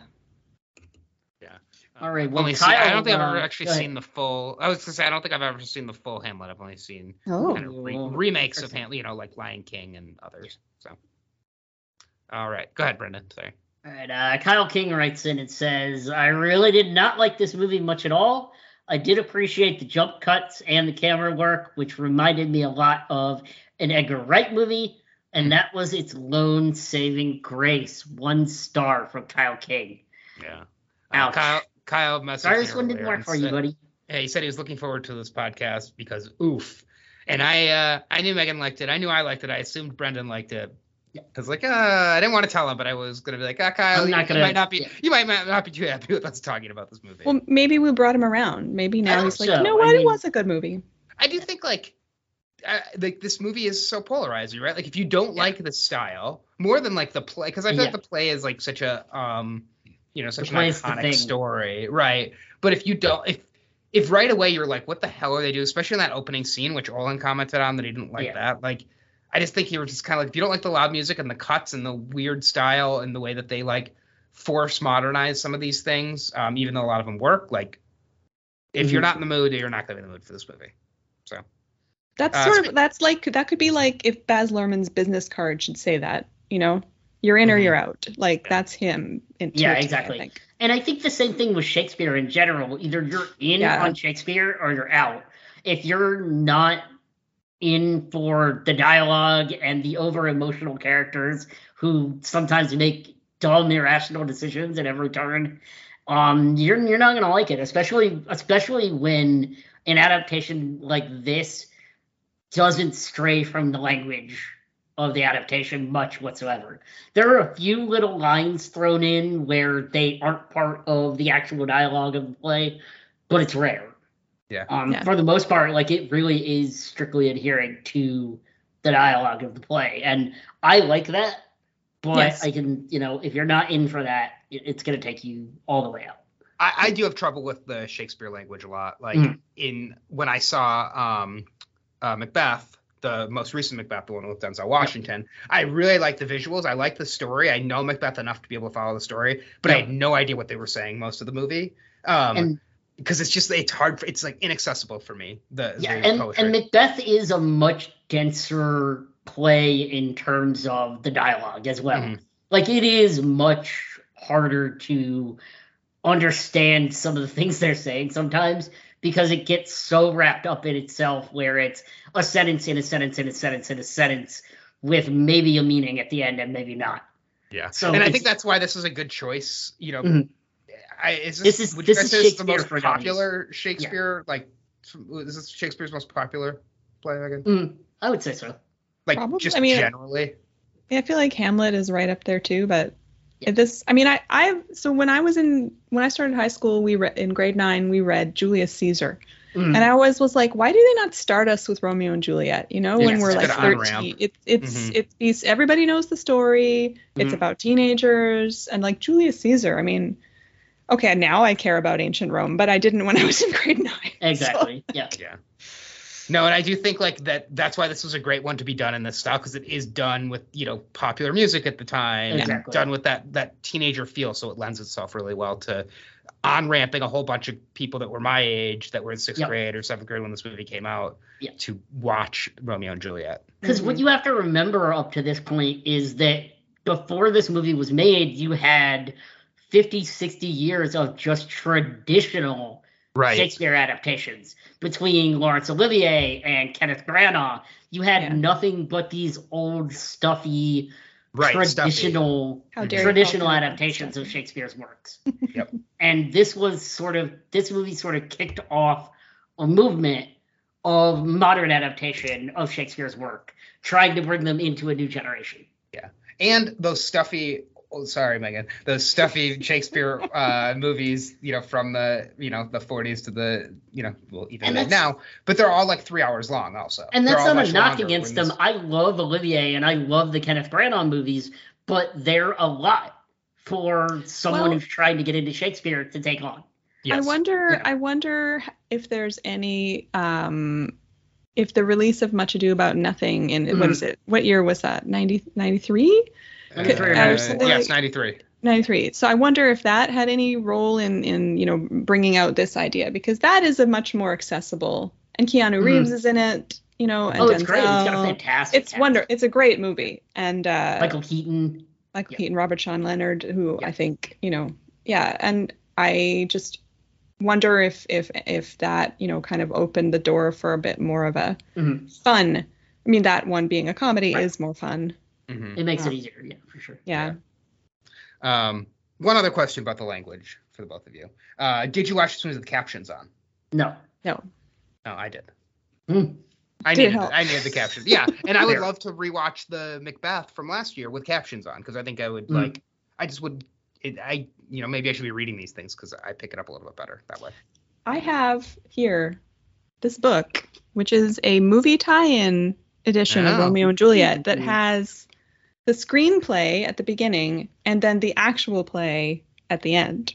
That's Oh. wild. So I did get this out and consult because I thought I'm going to be talking about this movie, not just sitting here, you know, reveling in it. So I figured I better have a look at it and see if I could, uh, you know, see some of the changes between the play and stuff. So yes, I didn't watch the movie with subtitles on, but I did have this book with me Mhm. And I opened it occasionally. So All right, nice. Right, uh, wh- what does Stefan next? have to say, Zach? Is it What me? All right. All Stefan right. have to Say, Uh, yeah. I have to go back to that. There we go. All right. Uh, well, so Stefan says, I tried. I Oh, really no. did. But in a week where I rewatched Clueless and watched Emma, this literary adaptation just wasn't up to par. Or maybe I just prefer Austen to Shakespeare. One star from Stefan. points because he likes Jane Austen. You guys need to stop resisting Jane Austen. Fair. Stefan Fair. knows what's up. Um, Fair yeah. enough. All right. Uh, Alex writes in and says, Wow, having not watched this since high school, I had forgotten just how wild it is. The first 25 minutes are super rough to sit through, as most of the actors, especially the Montagues, really can't do Shakespeare convincingly. yeah. Perrineau as Mercutio is the lone exception, and once he is on screen, the movie goes from almost unwatchable to almost decent. Claire Oh. Danes is fine, mostly went around her nurse, but this might be the worst acting DiCaprio has ever done, and I am including his first role in Critters 3. He is really unconvincing with his lines, especially when acting next to Pete Postlethwaite. Anyway, this mostly sucked as a viewing experience. Two out of five. Ouch, Alex, I'm so sorry this didn't work for you. Uh, Alex For any of teased you. me. Alex teased me on this on this review a little bit last night because he posted about it in the PSR Discord. That uh, he yeah that he maybe wasn't enjoying this as much as I was hoping, but um, that's a shame because I. I kind I mean, I, I understand where he's coming from and agree on the Montague Bros. They didn't work for me either, but disagree with him on every other point. Like, Who was the the bald guy? Was he Montague or Capulet? The one with Montague. the tattoo on the back? Yeah. Yeah, he was. I didn't like him. I don't know. Yeah. I think I'm just judging him, but I don't like him. Um, enough. and I do think like DiCaprio's acting is interesting. He Calls that out. I thought DiCaprio's acting was like really good for like an angsty teenager. Exactly. But there were moments where it was like not pe- like I don't think this is his best, but I definitely don't think this is worst either. I Yeah. think, yeah, I was thinking about this because, you know, I love Leo. And uh, yeah, watching it again with the lens to talking about it, I was thinking, like, you can see him, mm, like, figuring things out like it's it's it's a less uh natural performance than Yeah. maybe we're used to seeing from him now but i mean he was very young at the time and it's sort of one of his Mm. first lead roles you can Um, definitely tell which scenes he rehearsed over and over again and which ones he didn't. Like Yeah. you could sort of tell which he took the time to really nail with whoever he was on screen with, and which maybe are a little more clumsy. And i think i mean I, I don't really know but i would i would imagine that you know some of these supporting actors like pete postlethwaite and and Mm. miriam Gar- margolyes and uh, paul sorvino probably have a lot of you know experience like Pete, Pete Postlethwaite and, and Miriam Margolyes are both British. I'm gonna Yeah. guess that maybe they were state or no, sorry, Pete Postlethwaite is Irish, I think. Sorry, sorry, I Olin. so. Uh, uh-oh. Um, Mhm. I I really apologize. Um, um, but yeah, I I'm guessing maybe they have theater backgrounds and and are you know and Paul Sorvino too. So and I think Diane Venora. I don't really know much about her, but I kind of think she's also a theater actress. Yeah. Um, Brian so- Brian Dennehy is also a stage actor. He's Yeah. he was in a ton of stuff. So yeah. including So Tommy Boy, Sorry. including Tommy Boy. Yeah. Sorry, But I, I was thinking more of his performance in Death of a Salesman. But sure. yeah. All right. Meaghan, we keep cutting Tommy you off. Go Boy, ahead. Death of a Salesman. No, Yeah, I'm just thinking like Oh wait, that is very similar. Oh crap. anyway, In a anyway, future season of the Movie Ladder podcast, Meaghan, continue your or sorry, finish your point. We won't. I will cut you off. I promise. No, I was just just gonna say that for you know for Leo and Claire Danes, they're so young and they are like Mhm. don't have as much experience, and I think it does show. But I actually think that that works for the movie, hmm right. like because they're both playing very young, and Juliet is such a uh, innocent and like there's no artifice to her character. Like she, I think she actually says that at one point, but that like, um, yeah, she's not she's not being coy with him or anything. She's just very much like this is this is me kind of. And I think I don't know. I think their acting works for that. hmm I think so. The teenness. All right, Zach. Why don't you uh, round us out with Jim Round here? us out with Jim. All right, William Shakespeare's. Oh, what's the full name? William Shakespeare's Romeo Mm. plus Juliet. Who thought it was a good idea to stick the bard's name on this one? The movie takes big swings, but does not hold together as a coherent whole. Uh, it looks pretty, and there are some seemingly good uh, casting choices, but most of the acting seems out of place. The only performances that I consistently enjoyed were John Leguizamo and Harold Per- Perrineau. Uh, the jumpy editing makes the film more difficult to follow. 2.5 out of 5 for Jim. So, Well, I think Shakespeare would have liked this adaptation. Who's to say he might have been really confused by the guns, but He, well, okay, yes, he would have been very. have you ever? So back, sorry, back to Jane Austen though. But when Mhm. Emma Thompson won her Oscar for the screenplay for Sense and Sensibility, she gave her speech at, at, in the form of a letter from Jane Austen wonderful. and talked about how confused uh, Jane Austen was by Hollywood. Yeah, Shakespeare would also obviously That's be hilarious. like, "What the hell is even going on right now?" But Right. the point is, I mean, his plays, you know, we think of them as being all classy, but they're not. They were low Yeah. entertainment. For sure. Yeah. Yeah. Um, I, I, I'm surprised. I mean, I'm, I guess I'm not that surprised our listeners were all pretty low, but I mean that that rounds out all the listeners. Oh, Jim's uh, hero of the movie is a cinematographer, so he didn't like the editing, but he did. Uh, like Donald. McAlpine. Yeah. Yeah, Mhm. Donald McAlpine. Um, Yeah. So that is a 1.8 average from the Oh, listeners, which that is is low. shockingly low. Um, can you guess? I don't know if you've scrolled down in the I document. saw it. Uh, so guess. that is our worst listener score Oh, since Shampoo and Magic Mike uh two years ago. Back in oh my both goodness. got a 1.5 back in 2020. Well, you know, I'll tell you, I hate Uh, shampoo, so there you go. But- Fair enough. So you were probably one of the people if you had written in back then. Yeah. Um, yeah.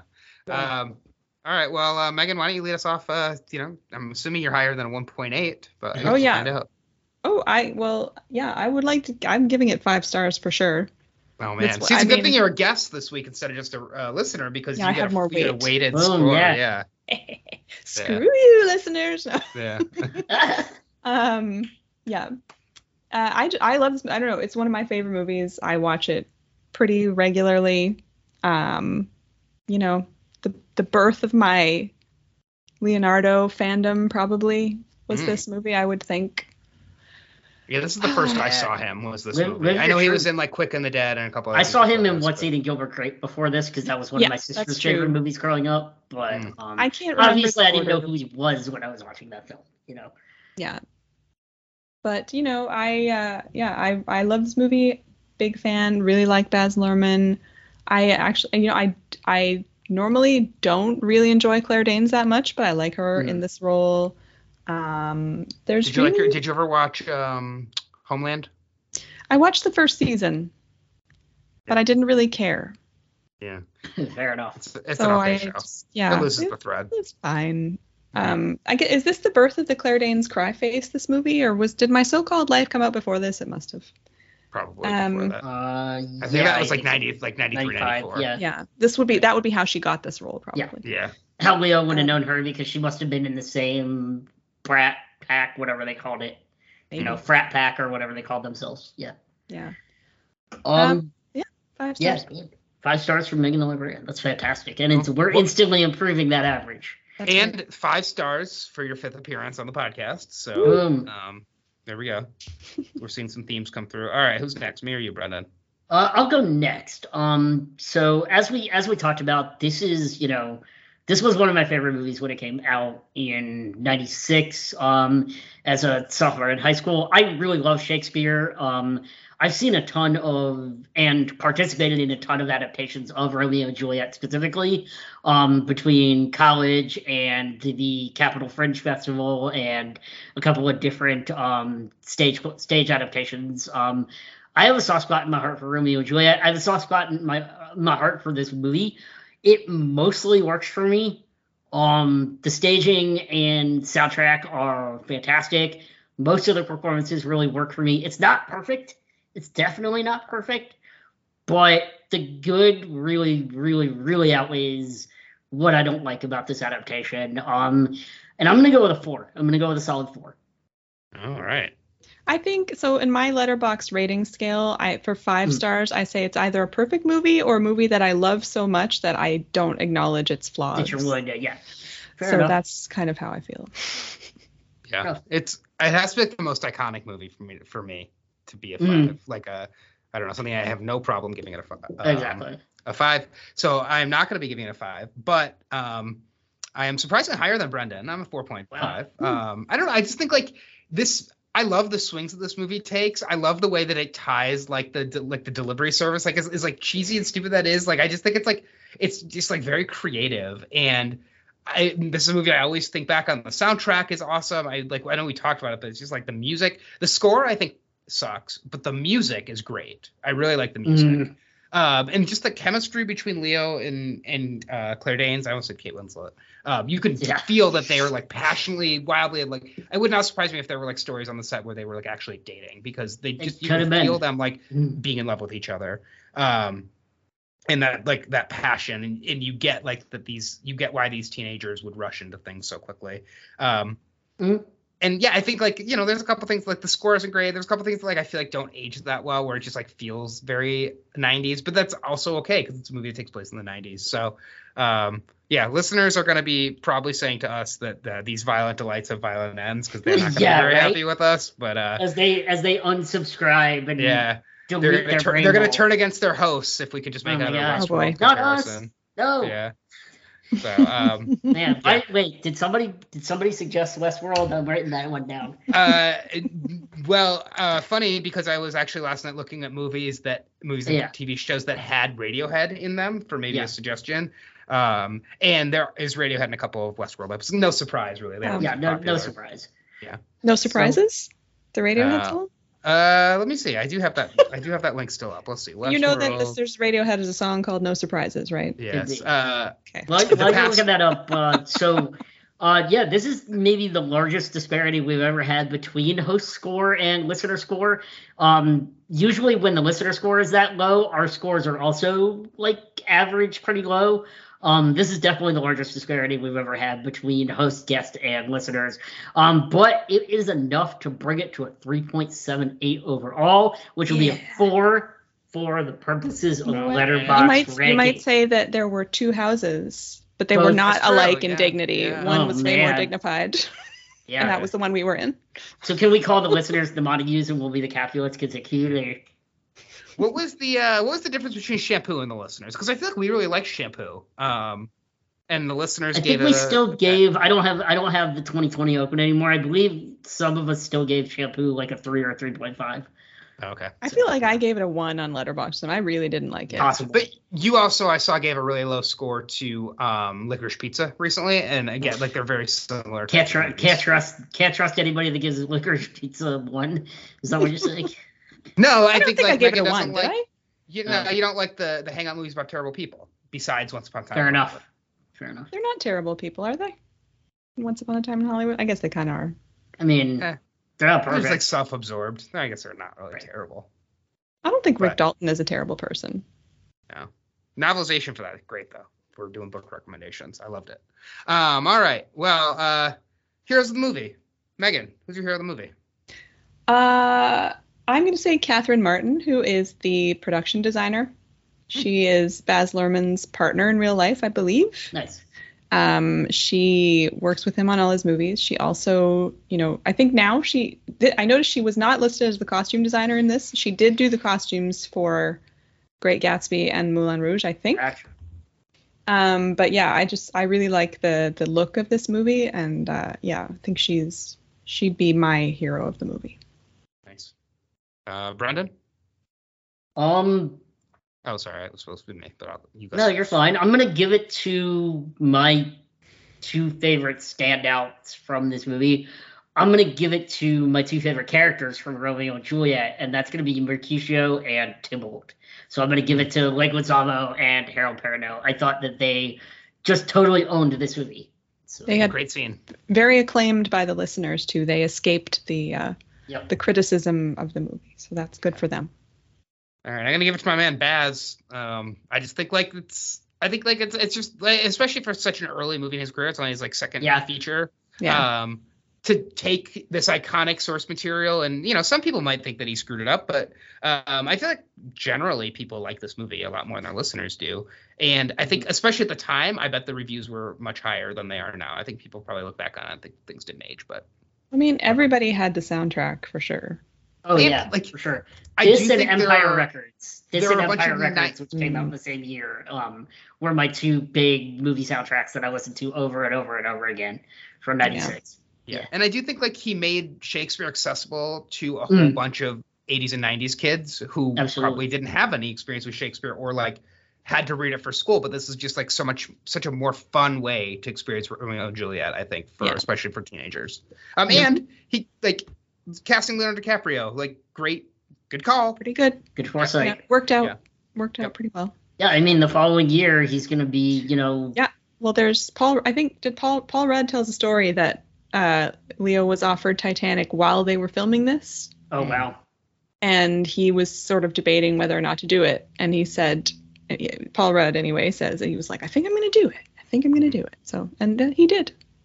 And Paul Rudd hadn't been very much either. He had been in um, you know, Clueless. Actually he was in Clueless before he was in the one of the Halloween sequels. yeah, And then he was in this movie. He was in one of the Halloween sequels. Yeah, his- uh, I thought it was his first I role. believe it's think Halloween four. four Revenge, Oh, really? Revenge of Michael Myers or Curse of Michael Myers. Curse of I Michael have seen that, but I think you know I might have watched that. I, my sister and I watched all the Halloween movies like a million years ago.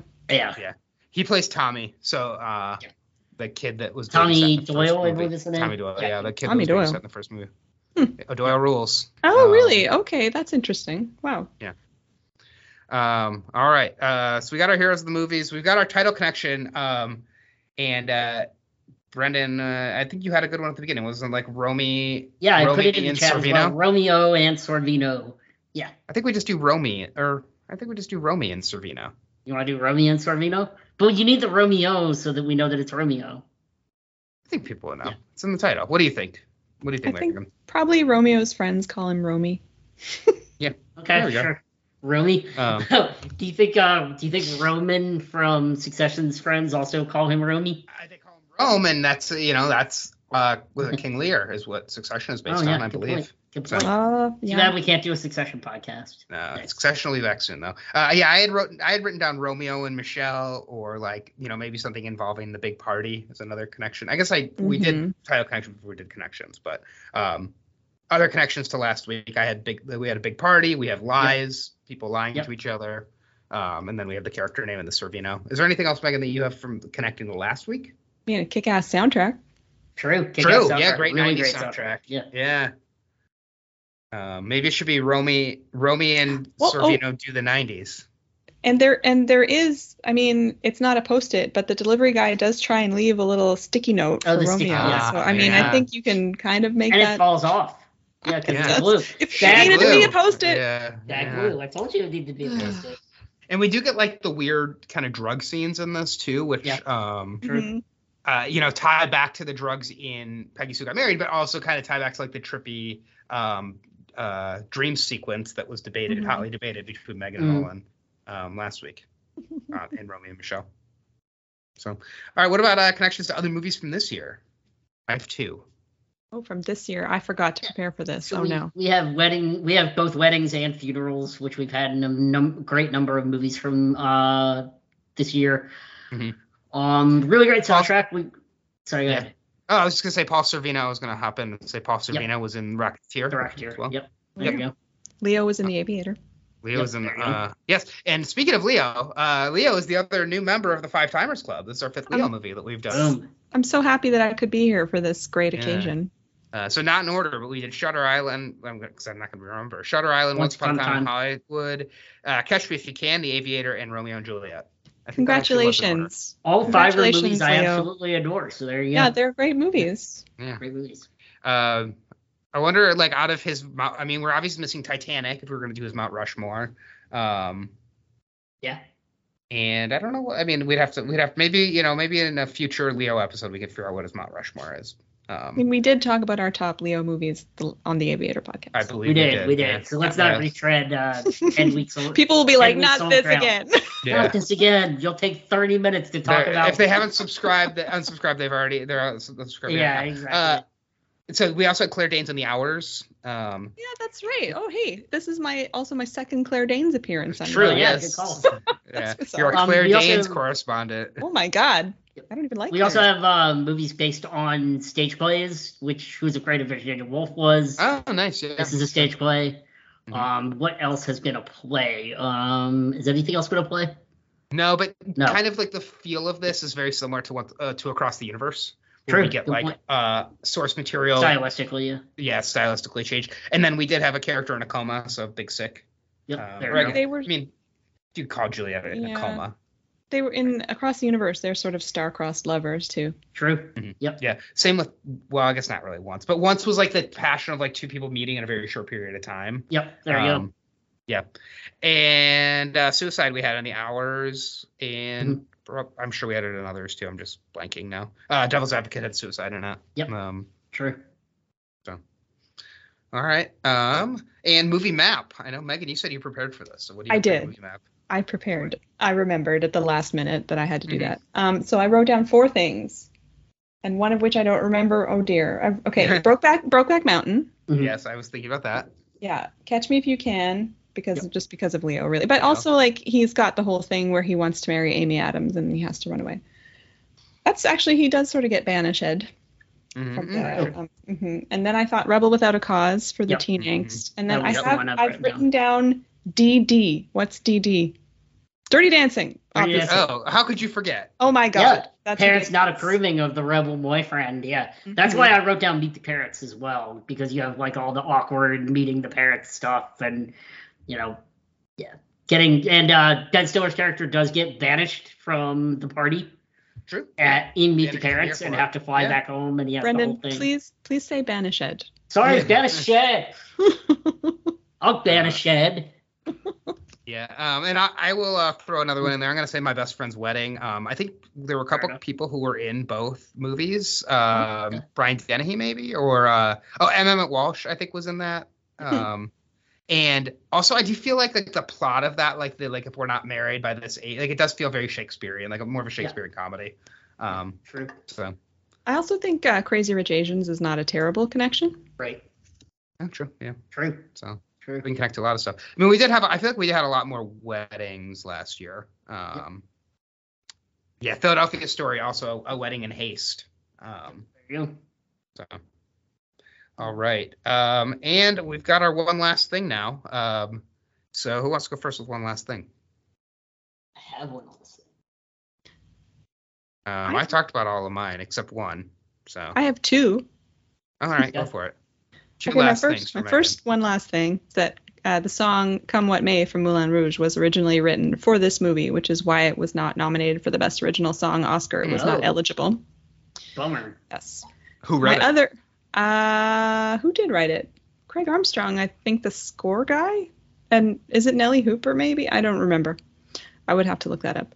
Um, and then my other thing is that just you know, uh, being a librarian, I there were a couple of um, lines in this movie where people were compared to books that I enjoyed. Like um, uh, Juliet's mother says that Paris is a volume that Juliet should read, and he just needs a cover to be completed. And she's sort of suggesting that Juliet can be the cover.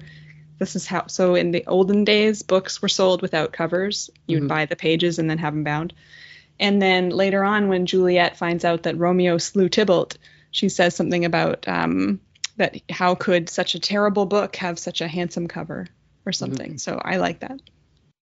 um, tangent off of that. Uh, I I was either listening to something or reading an article about like ways to read more, and somebody says what you should do is buy the cheap paperbacks, and then as you finish pages, rip the pages out of the book so you don't have to carry around as big of a book. with You you. should not do that. Terrible idea. Don't do that. I was like, oh my god, that's awful. Don't Don't, do that. do that.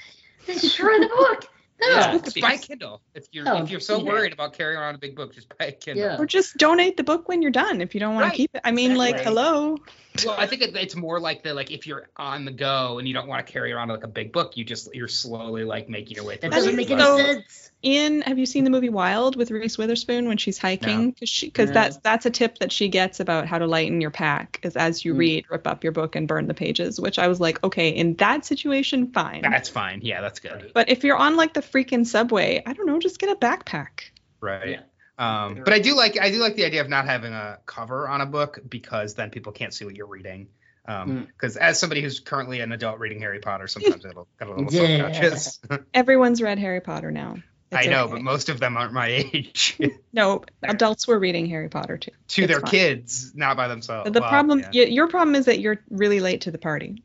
And, And people, I'm are, reading people it are like, "What the hell? You haven't read Harry Potter before?" and they're like, "Isn't she canceled?" Yes, Well, she's I got, totally that's I got it from, canceled, yeah. that's why I got it from the library. still very canceled. Yeah. You should Deservedly put a brown paper wrapper on it. Yeah, there we go. Um, all right. Well, my la- one last thing is I just like speaking of things that are canceled. Like, uh, I really like the design of the guns in this movie. Like, not just that they're called swords, but I like that you can see the bullets in the handle. Like, it's just like so you like so unique. And I always think about the way the guns look in this movie.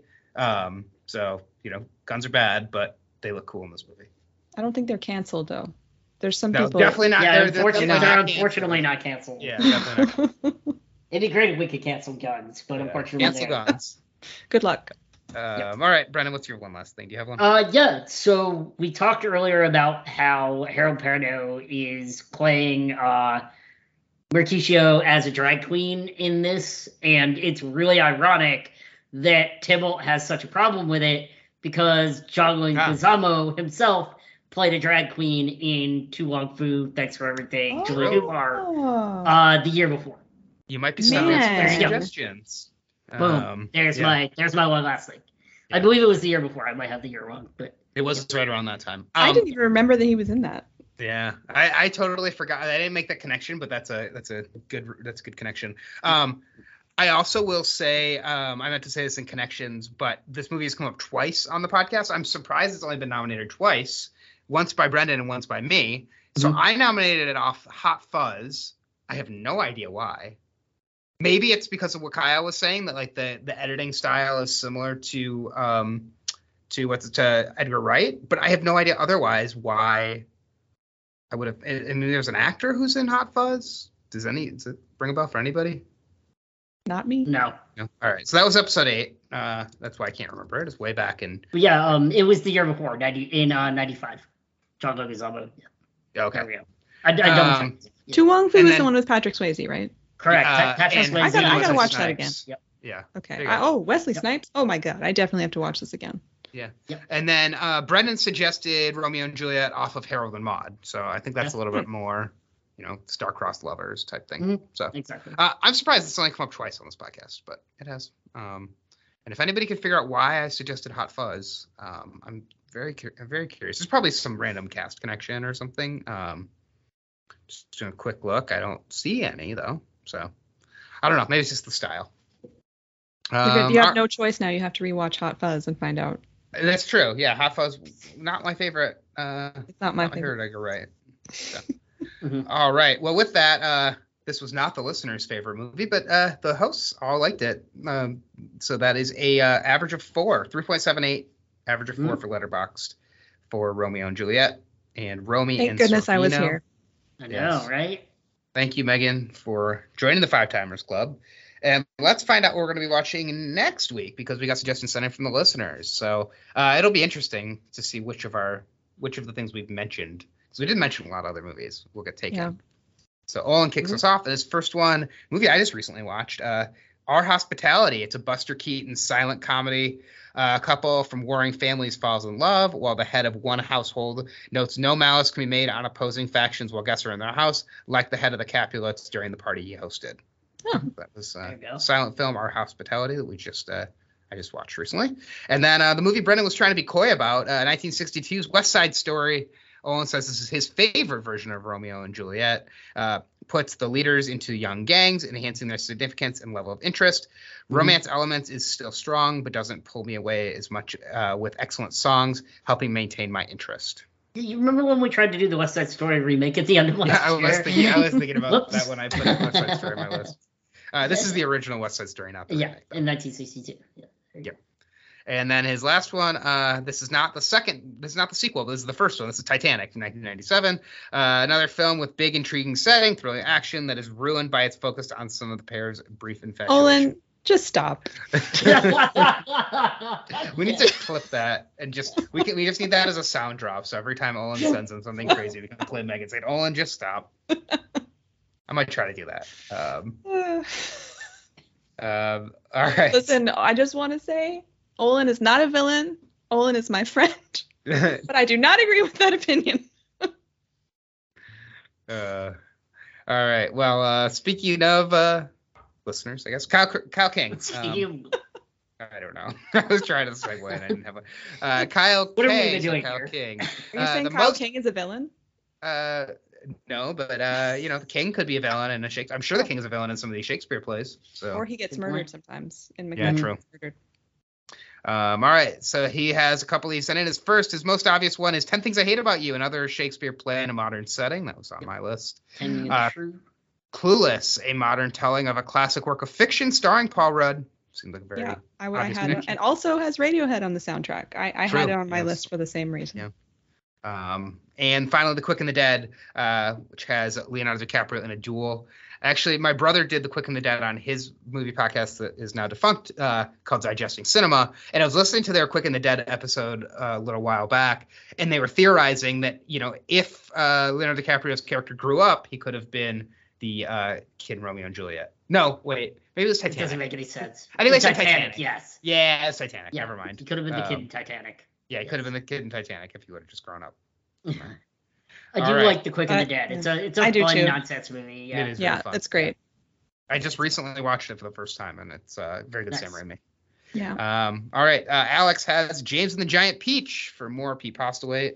Mhm. Uh, Hmm. So maybe our title Okay. connection be Pete Peach Postlethwaite. Uh, or, uh, Oh, Pete, po- yeah, I don't know. Trying to one up Brendan's Pete Postlethwaite joke. Uh, another movie that just came up recently, uh, like half hour ago, Critters Yeah, Three. from Alex. Ah. from Alex. Critters Oh, three. it's from Alex Trebek. Yeah. Okay, yeah. Um, And then his third one is Oh, the Othello modernized adaptation, because I also Mhm. haven't seen that one since high school. I think that one's like takes place about basketball, right? yes, I have seen that one. Julia one. Stiles. Why is Julia Stiles in all these movies? Mhm. Um, she's she big in loves that film. Shakespeare. I guess so. yeah.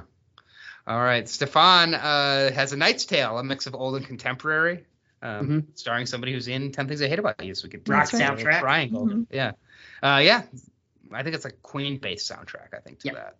Um, and then uh, n- this is one that I joked was on my list, but it wasn't. This is Nomeo and Juliet. So This is the animated Romeo and Juliet that's got garden gnomes. Um, Gotta love those garden. would definitely be our most ridiculous pick since. Is that Magic are the? I feel like the are the voices in that Ewan McGregor and Kate Winslet. Is that right? possible. Because Oh man, uh, Moulin give me Rouge and second, I Titanic just had it up. Um, I don't know. I I uh, I don't know anything about Romeo and Juliet. It is I James mean- McAvoy and Emily Blunt. oh, Wow. so I was totally wrong. Totally. I mean, but I it's feel like Ewan McGregor and James McAvoy are very similar. Um, but They're both Emily Scottish. Blunt, yeah, sure. yeah, that's true. That would be it. Um, Emily Blunt and it- Kate yeah. Winslet are both English. there we go. See, So yeah. there you go. Yeah, you got your countries right, right. there you go. Close enough. Yeah. All right, and then he has um the Lion King. It's his last one, so it's Hamlet retold with lions and Elton John. Yep, another good there on ramp to uh another good on ramp to uh Shakespeare for kids. Yep. I Um, like that. I like that description. Hamlet retold with lions and Elton John. Yeah, good. yeah. Uh, speaking of Hamlet, uh, Crumley has uh, Hamlet 2000. Uh, so this is the version with Ethan Hawke. Um, Michael Almereyda's attempt to use Shakespearean dialogue in a direct adaptation in the modern day. Here, Yep. set in New York, with uh, Ethan Hawke as Hamlet. Diane Ver- Vernora plays Yeah. the mother of the leads, Yep. not Diane Verdona. Um, and uh, it's, it's Juliet's and Hamlet's. So I yeah, I uh, I had that on my list too. It was I was my like, list too. I 'cause was I've like, these guys seen it. love Ethan Hawke, so I, Yeah. Yeah, I've never seen it, and it's it was on my list. I really want to do it. So yeah, I actually had that on my list. I, there's a lot that's on my list that was Yeah. taken, um, but not that much. Who goes for? I, there's one movie on my list that I'm almost positive will. yeah. taken So uh, Meaghan the Librarian's first, then me in the middle, and then you get to bookend I us. get to Zach, plus. All right. okay. Which means you get to pick first. Okay. So I have uh so the song Angel by Gavin Friday is one Mhm. of the soundtrack songs of Romeo and Juliet. Gavin Friday and his good friend uh, and ours, Bono, uh, contributed three songs to the soundtrack for another Pete Postlethwaite 90s movie. That would be In the Name of the Father. Nice. Uh huh. One of Very- Chester's favorites. That's an excellent movie. It came up. Um, that came up like on like our second episode, and Chester was so mad we didn't pick it. I remember. Wow. Well, I feel like it might have been it's after Michael. one. I think after Michael Collins, Olin and I talked about it, and like I Mhm. thought he was going to suggest it, and he thought I was going to suggest it, and then neither of Oh, us suggested it. But Oh, yeah, Yeah. I, I definitely think I've suggested it before, maybe after Last of the Mohicans or something. No, Awesome. no, Daniel knowing you and you and Olin have a side chat, I just feel like it's you two complaining about us every week. No, Yeah. not true. Not true. uh, uh, sliding doors. It came up after sliding doors, and then also after Michael Collins, it came up. Yeah. Like, And Oh, it did. Okay. Yeah, I can tell you. I, I have all these docs in front of me. I can tell you exactly. Oh, that's exactly. good. All right. suggested. Okay. So then, okay, my next suggestion was Taken. It was Clueless. Then I have Inception because it features Leo and Pete Postlethwaite. Uh, and just to correct myself, you said in your email, I'm not going to sa- suggest Oh. in the name of the father because I think Olin might. Ah, And if Yeah. he does, I support him. That's a great movie. There you go. but I was wrong. Yeah. Okay. Then my next suggestion was going to be Hamlet, which was also taken. Okay. Then I have um, Stardust, which Yep. stars Claire Danes and uh, is another Oh. good Claire Danes movie based. Well, at it, that Robert De Niro's character is named Captain Shakespeare, There you go. and it is based on a book by Neil Gaiman. So I thought with the Sandman show coming out, maybe this is a good time to watch a Neil I, Gaiman. I know movie. exactly who I'd asked to be on that podcast, which was Stardust. So there you go. Stardust is awesome. I Is love that it. Gold Dust that we would have on the podcast, Brendan? Yeah. Isn't there Gold Dust and Stardust? Isn't that a wrestling thing? So, all right. Okay, Sorry. and then I have um okay, now I have to go into my also rans to get my other okay, so uh how about uh Dumplin, which stars Harold Perrineau as a drag queen. There you go. So that one. And then for one more, um Clamped. I guess okay, I thought of this while we were talking. Summer of Sam. Since Yes. John Leguizamo got so much acclaim for his performance here, this is uh I've never seen this movie, but I think it's about a really, really hot summer that makes people act crazy. So I Uh, thought that was a a serial good. killer. Yeah, he's Yeah, I a think it's about a serial he killer. plays Son of Sam. Yeah. No. He don't know if does. he pla- I think he Well, plays it's the about Son of Sam. Son of Sam. Yeah. Oh my God. The Okay. titular Well, anyway, I guess we'll find out. Yeah, Um, I, I figured that could be a good connection because just because of the hot the hot weather and the bright sun and, and Fair enough. That's it. All right. All So, uh, right. no To Wong Foo from you then, huh? No. I, I Um, had forgotten that he was even in that. So I Uh, am going to throw in a couple of Shakespeare adaptations also from the 90s. Uh, the first I want to throw in is the Ian McKellen Richard III, which I've never seen. I've never seen it either. And one that I absolutely love, which we mentioned earlier in the podcast, is the Kenneth Branagh Much Ado About Nothing, which I think is just a really fun, Yeah. breezy Shakespeare adaptation. Um, Great movie. it's a lot of fun. Uh, the next one I thought about is a um, Shakespeare adaptation that's also a musical from the 1950s, Kiss Me Kate. Oh yeah. I just I Um, watched that. That's that is that's a fun one. I really love Kiss Me Kate. Um, I, I we did Kiss Me Kate in college. It was really cool. Um, then Kate to be on the podcast with us next week. what's that? Can we get a Kate to be with us next week? Quite on possible. podcast? We could probably. uh, You have to call her Catherine though. True. Okay. Uh, and then uh, I will suggest Strictly Ballroom, um, because I've never seen it. The Baz Luhrmann's first major film. I did see Um, it. It is on Hoopla. Um, just streamability because Meaghan said it was hard to find. So it is on Hoopla, but that's the only place I think you can find it. And then um, let's see. Hmm. One last one. Uh, let's go with Revolutionary Road. Let's see Romeo in a story about if a marriage did did work out rather than them rather than them Mm. dying as soon as they uh, did get married. I do not think I want to do Mm. Romeo or uh, that movie right now. It's a Um, bit. It's a. It's a tough one. Yeah. Is it? Uh, I don't know anything about Revolutionary Road. I've never That's all seen. Yeah. Well, if Oh. it gets picked, then you'll find out. it. Oh Um, God. yeah. oh Uh, no. I'm scared. Uh, yeah, it's, it's a good Leo it. performance, and it's got It's really great good Michael. Shannon in it too. Um, Nice. And Kate Winslet. Yeah. Yeah. Um, Brendan, what was the year of the Much Ado About Nothing? Just so when I'm adding it to Uh, the I Letterboxd watch it's, what list, that? I, 94? 90, 93 or 94. 93, Okay. 93, yeah. I just want to make sure I don't put the wrong one on there. All right. Because there isn't a. There's the Joss Whedon version. That Yeah, came out, exactly. Uh, Yeah. whatever that was, 2012. Hey, Kiss Me Katie. There are lots of versions of that too. Um, add the year. Uh, should should be the the 1953. 53. Okay, cool. there you All right. My list. So I lost Lion King, West Side Story, 10 Things I Hate About You, and the Ethan Hawke Hamlet. Um, Mhm. But I still have plenty on my list. So the first one, uh, if we're talking about the Lion King, how about another retelling of uh, Hamlet? Uh, this is a more uh, modern, well, came out more recently. That's The Northman from this year. It's Yes. on Peacock now. Um, and this is the retelling not of the Shakespeare Hamlet, but like the um, Hamlet. yeah Hamlet. Uh, I want to say the Nordic legend. Yeah, But the Nordic the- legend that Shakespeare based Hamlet on. Yeah, yeah. Yes. Because I got that I was like, oh, that was based on Hamlet, and then I found out, oh no, it's actually Hamlet was based on the Northman. Yeah. Um, Um, if I could suggest Station Eleven, I would. Like people need to watch Mm. Station Eleven on HBO Yeah. for a really good Hamlet uh, So good. adaptation. It's so freaking good. uh, so the first movie that came to mind for me was Romeo Must Die. Uh, Jet Uh, that was on my also rants. Yeah. yeah, uh, '90s movie about Rome, a character named Romeo. I Mhm. think it's loosely based on Romeo and Juliet, um, but it's like a kung fu action movie, um, martial arts movie. Um, let's see, what else do I have? A lot on here. I can't decide what else I want to do. Uh, let's put let's do Great Gatsby because I've never seen Nice. this version of Gatsby, um, and I don't remember the book very well, so it'd be fun to revisit that. Um, I have next. Um, let's see. Uh, do, do, do, Run Lola Run for um, just for like the '90s like hyper kinetic style, really. Um, and you know she's probably a Banishad at some point in that movie. Well, she's Um, also rushing to get a message. true. before Yeah, yeah, yeah. Her lover. Delivering a message Something, in the something, 90s. something that I'm not going to spoil. Run, Lola, run. And uh, this this next suggestion is uh, via HBO Max to me, and this is the one that it suggested. If you scroll all the way to the end of movies, if you liked Romeo and Juliet, you will also like Fools Rush In.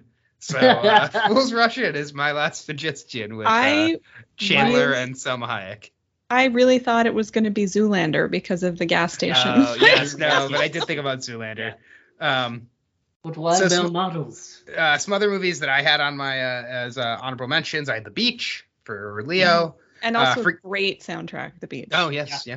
Uh, Uh, forget- in New York, The Rainmaker, yeah. Uh, Forgetting Sarah Marshall for Tragedy um, in Macbeth, obviously, was yeah. on my also rants. uh, yeah. Tragedy. I I did. Nobody suggested Moulin Rouge. I figured I yeah. because I do think it's the natural pair. But I, you were saying last week that I forget when we were talking about. We were like, we would just say the same things again, and I was like, you'd probably Exactly. just say the same things again. And I had just watched Moulin Rouge for Poster the Poster with the Poster recaps Discord um like a month ago, and I mean I absolutely adore it. Yeah, it's so good. I- Yeah. It's hard to pick something that I like just revisited, you know. Yeah, I'm surprised Yeah. it didn't come up. Um, speaking of movies that I'm surprised didn't come up, I cannot believe Meaghan did not suggest Spider-Man 2, um, because of the astronaut, uh, the, a- the Oh. suitor who looks like an astronaut in the big party. yeah. I like immediately Yeah. wrote that down. I was like, well, Meaghan's gonna read that one. And no, then I didn't- didn't think of that. Yeah, then I didn't want to suggest it because I didn't want you to actually That's pick really Spider-Man funny. 2. Um, I, a couple I probably ones- would have. Uh, a couple other ones I had on my list: Modern Romance, because we had this is literally this movie was a modern romance. Forgetting Sarah Marshall for a Mhm. uh, breakup gone poorly. The English Patient for Mhm. uh, a '90s movie starring Same year, right? Juliet. Um, no, same year. And then the It's a good. mirrored literary adaptation. Uh, oh right, literary that, that too. Uh, and it could also piss off Olin. We get another low score from Olin next week. um, I believe. He now he's been telling me that he liked it. Uh, and then the last one I had was the good, the bad, and the ugly because of the opening like westernness of Are- that. shoot Maybe you're mixing up Olin and Elaine from Seinfeld. True. Olin, Yeah, Elaine. yeah. Yeah. Um, yeah, I was. I thought about suggesting Titanic, but I was like, no. Yeah. I, I wanted to see Channel, but nobody else Yeah. wanted to see Channel. Uh, well, somebody else suggested. Olin suggested Titanic. so- yes, somebody did, so that's good. was. yeah. All right. Uh, Brendan, why don't you read through what we've got to pick from, and then we get to pick. All Seems like a good list.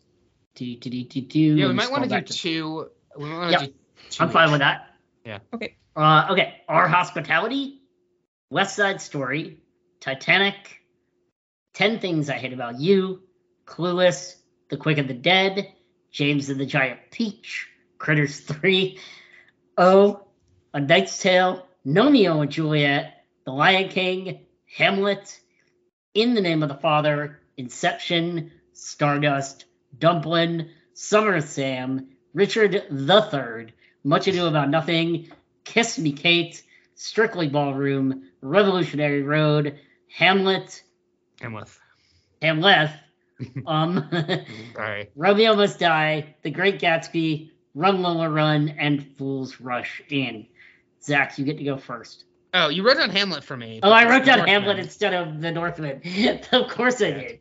Yeah. So really That's why I was like, wait Yeah. a second. Yeah. No, there the was another Northman. Hamlet? All right. I had to go first. So we're doing two. We're doing one listener, one host. Um, there we go. and uh, I will do off of the listener list. Um, actually, I'm off the host list first. Um, and I am going to go with Summer of Sam because I've never seen it. Um, I've never seen a couple of I haven't either. Meaghan I've never, suggested. I've never seen Summer of Sam either. I've, I've Yeah. always like it's always been on my watch list. I don't know. I was just intrigued by the concept, and I've just never gotten around to watching it. My, I Yeah. have like major Spike Lee blind spots. Yeah, He's- I don't know if that's a major Spike Lee blind. Uh, that's like a lower. Spike Well, Lee, I just, I just have not seen. Well, I've done, I'm doing better in the last few years, but for a long time, I had been, seen barely any Spike Lee movies. So I've been Oh. really trying to watch. And more. you know who else is in Summer of Sam? Mira Sorvino. So we get Sorvino Oh, again there you next go. week. Yeah. That's cool. Sorvino month. We just keep. Uh, and Anth- oh no, that's I was thinking this was Jonathan LaPaglia, the guy from Australian Survivor. It's Anthony LaPaglia. Yeah, Who- yeah, his brother. Yeah. Oh, that's his brother. Okay. Yeah. Are they his brother. really? Yeah, they're brothers. Oh, Yeah. I didn't know that. All right. So Oh, uh, Summer right. Sam. And there's a very natural next movie after Summer Sam. Uh, yeah. Uh, as far as host pick goes, hmm. I am also going to go with one of the Meaghan Librarian suggestions and go with In the Name of the Father. It's a movie that's come up before. It's a movie I've never seen. I know there's a lot of discussion um, about Daniel Day Lewis and if he's going to make another movie and his career. Um, it, it, it'd be cool to, to finally knock this one off the list. And So it feels like it's I mean, just the the title evokes like religious imagery to me. Yeah, And- and, exactly. uh, so it's you know, um, All Yeah. the best Romeos have daddy issues, so there you Yeah. go. um, and I see Meaghan the Librarian's uh, score, and uh, she has the same score on this as uh, Mike Mike Spoonman Mitchell. So Okay. That's good company. That's good company. Yeah. That's host a- one of the a- hosts of Doughboys. Okay. All right, um, Meaghan the Librarian. What's your Oh, what's yes. your first pick gonna be? Okay, so I am gonna go from the listener picks, and I'm gonna go with Ten Things I Hate About You because I have never seen it. Whoa, and- oh man. Yeah, when I did that, there was that thing going around on Twitter a while ago that was like post your your most popular movie from Letterboxd that you haven't right. seen from every decade, Yeah. and I had I Ten Things I Hate About You is the most popular movie from I get is it the 90s or the 2000s that I have it's not the seen. 90s. It's the 90. Uh, it might be 2000. Heath, Heath Ledger was. I don't, This is it is, the it was his first. Must be late 90s. It's either 99 or 2000. Okay. Well, anyways, the point is, I have Yeah. not seen it, Yeah. It's So- fantastic. Yeah. and I posted uh, that on Twitter, and our friend, um, hit by a car, Claire, replied and said she thinks she's probably watched it enough for both of us, but that she would still recommend it. So, so if, we, if we pick this next week, then we need to invite Hit by a Claire, Car Claire on the podcast. I There can you go. connect you to hit by a car, Claire, if you want me to. Nice. Um, All right, uh, Zach. I get to go From with the, listener. listeners, So go there are there are a couple. I mean, the listener list is really good. There's a couple I want to pick. Mhm. Um, Ten things I had about you was one I was thinking about, so I appreciate you taking that, so I don't have to. uh, so I'm gonna go keep Ethan Hawke things going. Uh, the just the way this Ham this version of Hamlet is described, it sounds very much like they're like, oh, let's do Romeo and Juliet again, but with Hamlet. Um, and I think you know love Ethan Hawke, so let's go Hamlet 2000. then we can do Godzilla 2000 That was that. uh, that was No, going to don't be my pick from the listeners as well. Um, with that That's- being said, uh, ooh, it's tough. The listeners pick, the listeners made it tough this week. Um, Clueless is Clueless has been talked around a lot by us. Uh, Mhm. Makes a lot of sense. West Side Story, the original, obviously makes a lot of sense. Um, I'm actually going to go with Titanic. I think Titanic um, would be a great next pick for this. Um, we can continue Leo's streak as our favorite uh, our favorite actor on this podcast. Six timers club. For Yeah, Leo. But you know, yeah. I mean, you know, you have to have me on again if you're doing Titanic. Uh, that's fine. Whatever. Right? We don't have So- to do any outreach to guests, so we don't have to coordinate Yeah, schedules. you, you're gonna keep trying to escape this sinking ship, Meaghan, and you're just not gonna. There's no room on the lifeboats. And then in two, and then in two weeks, we'll have to have Taylor on, and you can just have a battle. Oh Back. yeah, there you go. Uh, so there's a. I'm very confused because I just looked up Titanic on Letterboxd, and there's a list on on Letterboxd called Titanic, and on this mm-hmm. list is Gone with the Wind, the Back to the Future trilogy, Batman 1989, Batman Returns, Alien, Aliens, Judgment Day, or Terminator 2, and Jaws. Is that most expensive movies ever made?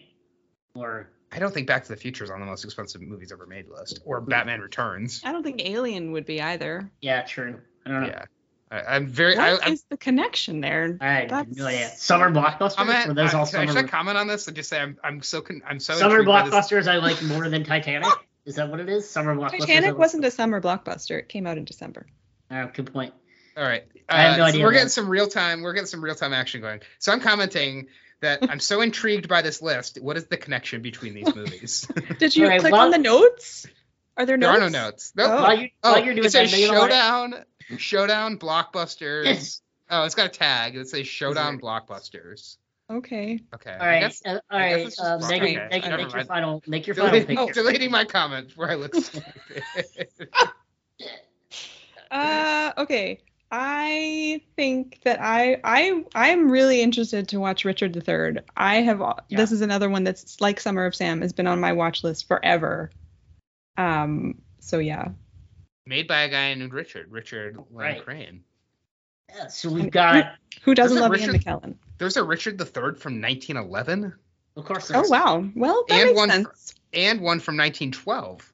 Yeah. Well, you know, if you go back, yeah, there's also a, a silent version of The Great Gatsby that was lost. All the all of these famous literary, there's really really early versions of Frankenstein. You know, all of that was the material for silent movies because I guess Mhm. people kind of knew the stories, so Yeah. you know, It's easy.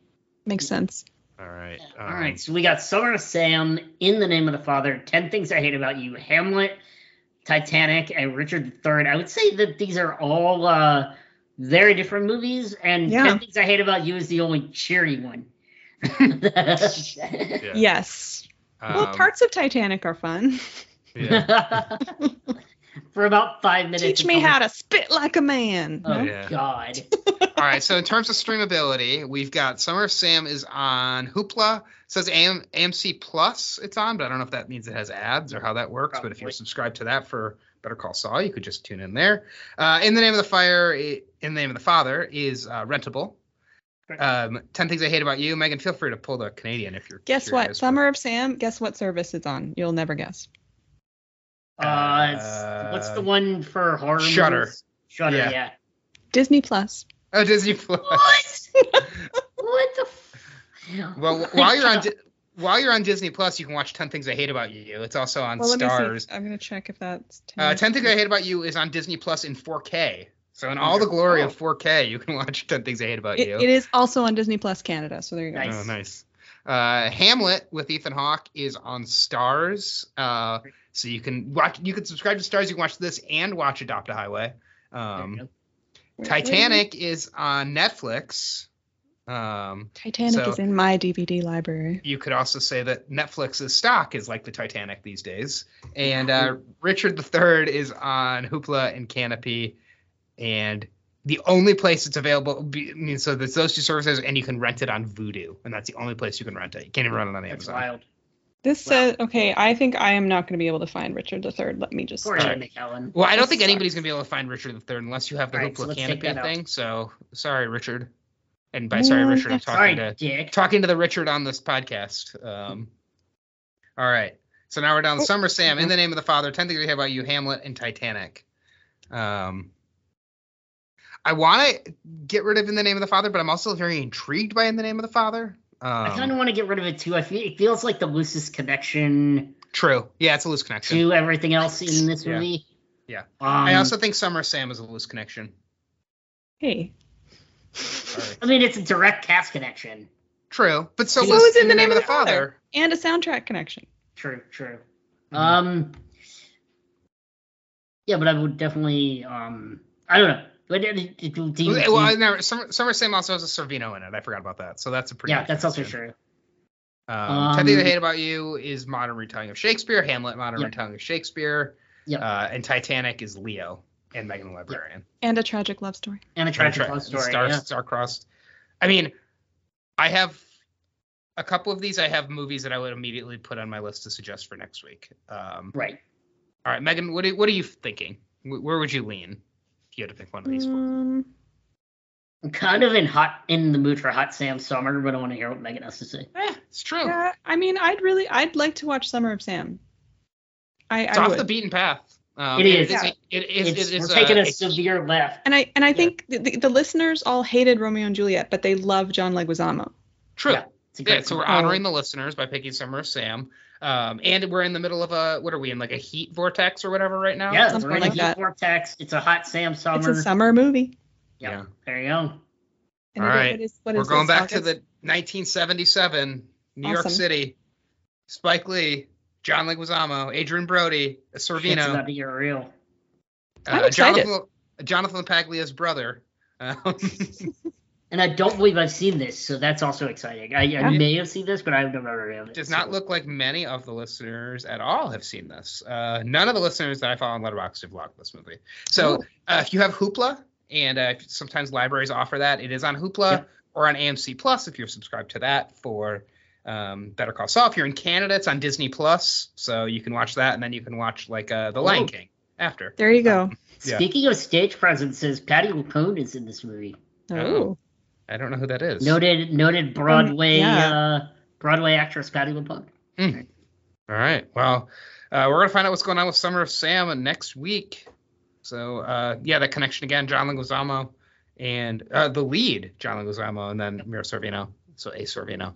Sorvino month continues on the Movie Ladder podcast next week. got it. You have to pick another Paul Sorvino movie from Summer of Sam. Go back and forth. Exactly. Yeah. I think we're just gonna go back to Goodfellas and then Was Romy and Michele Ooh. also 1999, or was that that was earlier? Right, that was 97. It That was- was that was- 97. yeah. Yeah, Okay. I think.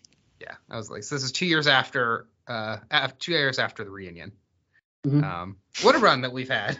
Uh, Dazed and Confused. Peggy Sue got married. Romy and Michele's high school reunion. Uh, not counting all of the like space stuff and flights that we had, and then uh, we didn't even say as a connection, like astronaut costume connecting back to Apollo Yeah. 10 and a half, uh, Yeah. and the right stuff and Hidden Figures. Um, and now Romeo and Juliet, and then Summer of Sam next week. So, uh, all right, uh, Meaghan, what's on your list to watch this week? Next week, so I'm still doing my movie ladder multiverse of madness. Awesome. And this week I will be watching the Kathryn Bigelow vampire movie Near Dark, which stars Yes. Bill Paxton. Good good connection to Titanic. Mhm. Fantastic, Yeah, fantastic movie. I've never seen it before, so I'm excited about love it. that. I hope you like it. I think I probably will. And then I'm all for the Criterion Challenge. I'm gonna it's a spine number between 500 and 600. I'm planning to watch the Mike Leigh movie Topsy Turvy, which I have a list of the movies that won Best Costume Design at the Oscars, and this is one of the last ones I have not seen. So I'm looking forward to that. Nice. There was a movie I was going to suggest for your multiverse, but I don't remember what it is now. Something off of this movie.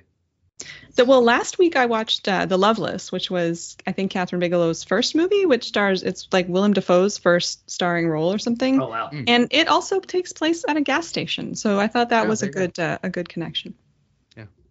Uh, all right, Brendan, what's on your list? Yeah, um, only real big thing that I'm doing is as soon as I get off this call, I am gonna go watch the Lady Eve starring Barbara Ah, yeah. Stanwyck Oh. for the uh, Filmspotting um, Barbara Stan- Barbara Stanwyck marathon. Mhm. Um, and then later this week, I also am a week behind on Criterion because I ended up going uh, going going to my brother's cabin Going to the for the mountains, weekend, and. I so I still have to watch uh, Darjeeling Limited and something else from the other Spine this weekend. So Yeah, five, Don't know what that's 500 gonna to be yet. 600, I think Yeah. is that. I don't know what that's going to be yet, but I'll find out. You you're the late you're in for a treat with the Lady Eve. It's hilarious. Yeah, I'm, that's on I'm my excited. that's um, on my list to see at some point, but I'm not going to see it anytime soon. Henry Fonda. Henry Fonda Everybody's, is so everybody's funny. rated it like between four and five stars on Letterboxd, so I'm like very excited. Yeah, I've got really I've got good. high expectations. Mhm. Um, speaking of movies that you're inspired by Filmspotting to watch, so I have Cameraman from or Nice. the Cameraman from I love uh, that was the last movie in the Yeah. Buster Keaton marathon. Um, the only place I could find it was the library on regular DVD, um, and I have it, and it's due back tomorrow. So I think as soon as we get off this Definitely podcast, I'm going to be watching the Cameraman. Although I also am trying to watch RRR, and I just can't like it's the runtime. I just can't find like I can't find like three hours when I want to sit down and watch that movie, even though I sit down and watch three hours of TV all the time. So Take it in chunks. I know I might try to I might try to chunk it out. Um, so, um, and the cameraman was fun. Yeah, I'm excited for that. So that will be like immediately. Yeah, Cameraman is finish great. podcast. So, all right. Well, and uh, we're all going to be watching Summer of Sam next week. Again, that's streaming on Hoopla or uh, AMC Plus or Disney Plus in Canada or whatever in Ireland, wherever you can find it in Ireland, uh, or you can rent it on all of your favorite rentable streaming platforms. Meaghan, thanks for coming on. Oh, Welcome thank you for having me again. Club. Yeah, Yay! this is a lot of fun. Yeah. Sorry you're Glad- not coming back next week for Titanic. Now, but- parting is such sweet sorrow. Ugh. I'm so Yeah. glad that we got to nerd out about Shakespeare together. This was fun. I didn't even go to, into my explanation of what the first folio is or anything like that. I had you know, I have all all this book knowledge that I could Oh, impart, Oh but man. maybe not for a movie podcast. Uh, You well, now- now you need to Shakespeare's say- plays have five acts. You need to uh you need to close us out with another line. Parting is you wasted parting is such a sweet sorrow. I I, could- I was gonna just cut it Uh, off there. Okay, But, how uh, about uh, uh, wait? I had written this down because Romeo and Juliet have similar lines where she they compare how they're feeling to being like a kid excited before a big event. But he says, uh, "Love goes. What is it? Love. Hang on, I'm gonna get it wrong.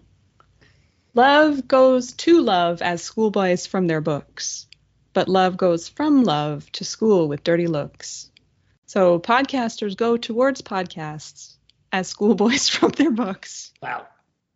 Um, yeah. Yeah, That's we're all not. If you find us tomorrow, you will find us as very grave men. There you because go. we're watching a serial killer movie. Yeah. Yeah. True. Yes. Oh yeah. There we go. Yes. Ask for us tomorrow. Very grave men. Write that down as a title connection. Maybe very grave men will be our title for next week. All right. Let's get ready.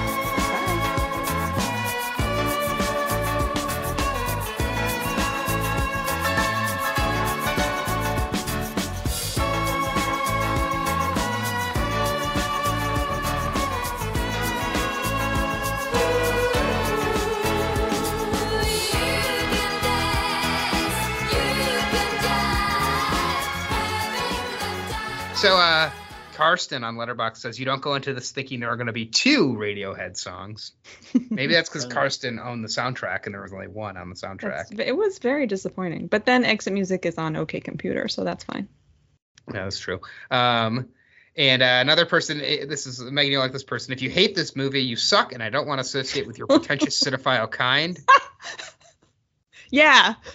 Uh, um, and uh, and this one also goes out to our listeners. I know you all love pretending Shakespeare would have hated this film, but consider this: you're wrong. That's right. Oh, and this one's good too. Puts the lit in English literature. there you go. That's a good one. I like that. Oh man, there's some great reviews. Imagine having a choice between young Leo and Paul Rudd. Yeah, okay, bitch, your life is so hard. I know, right?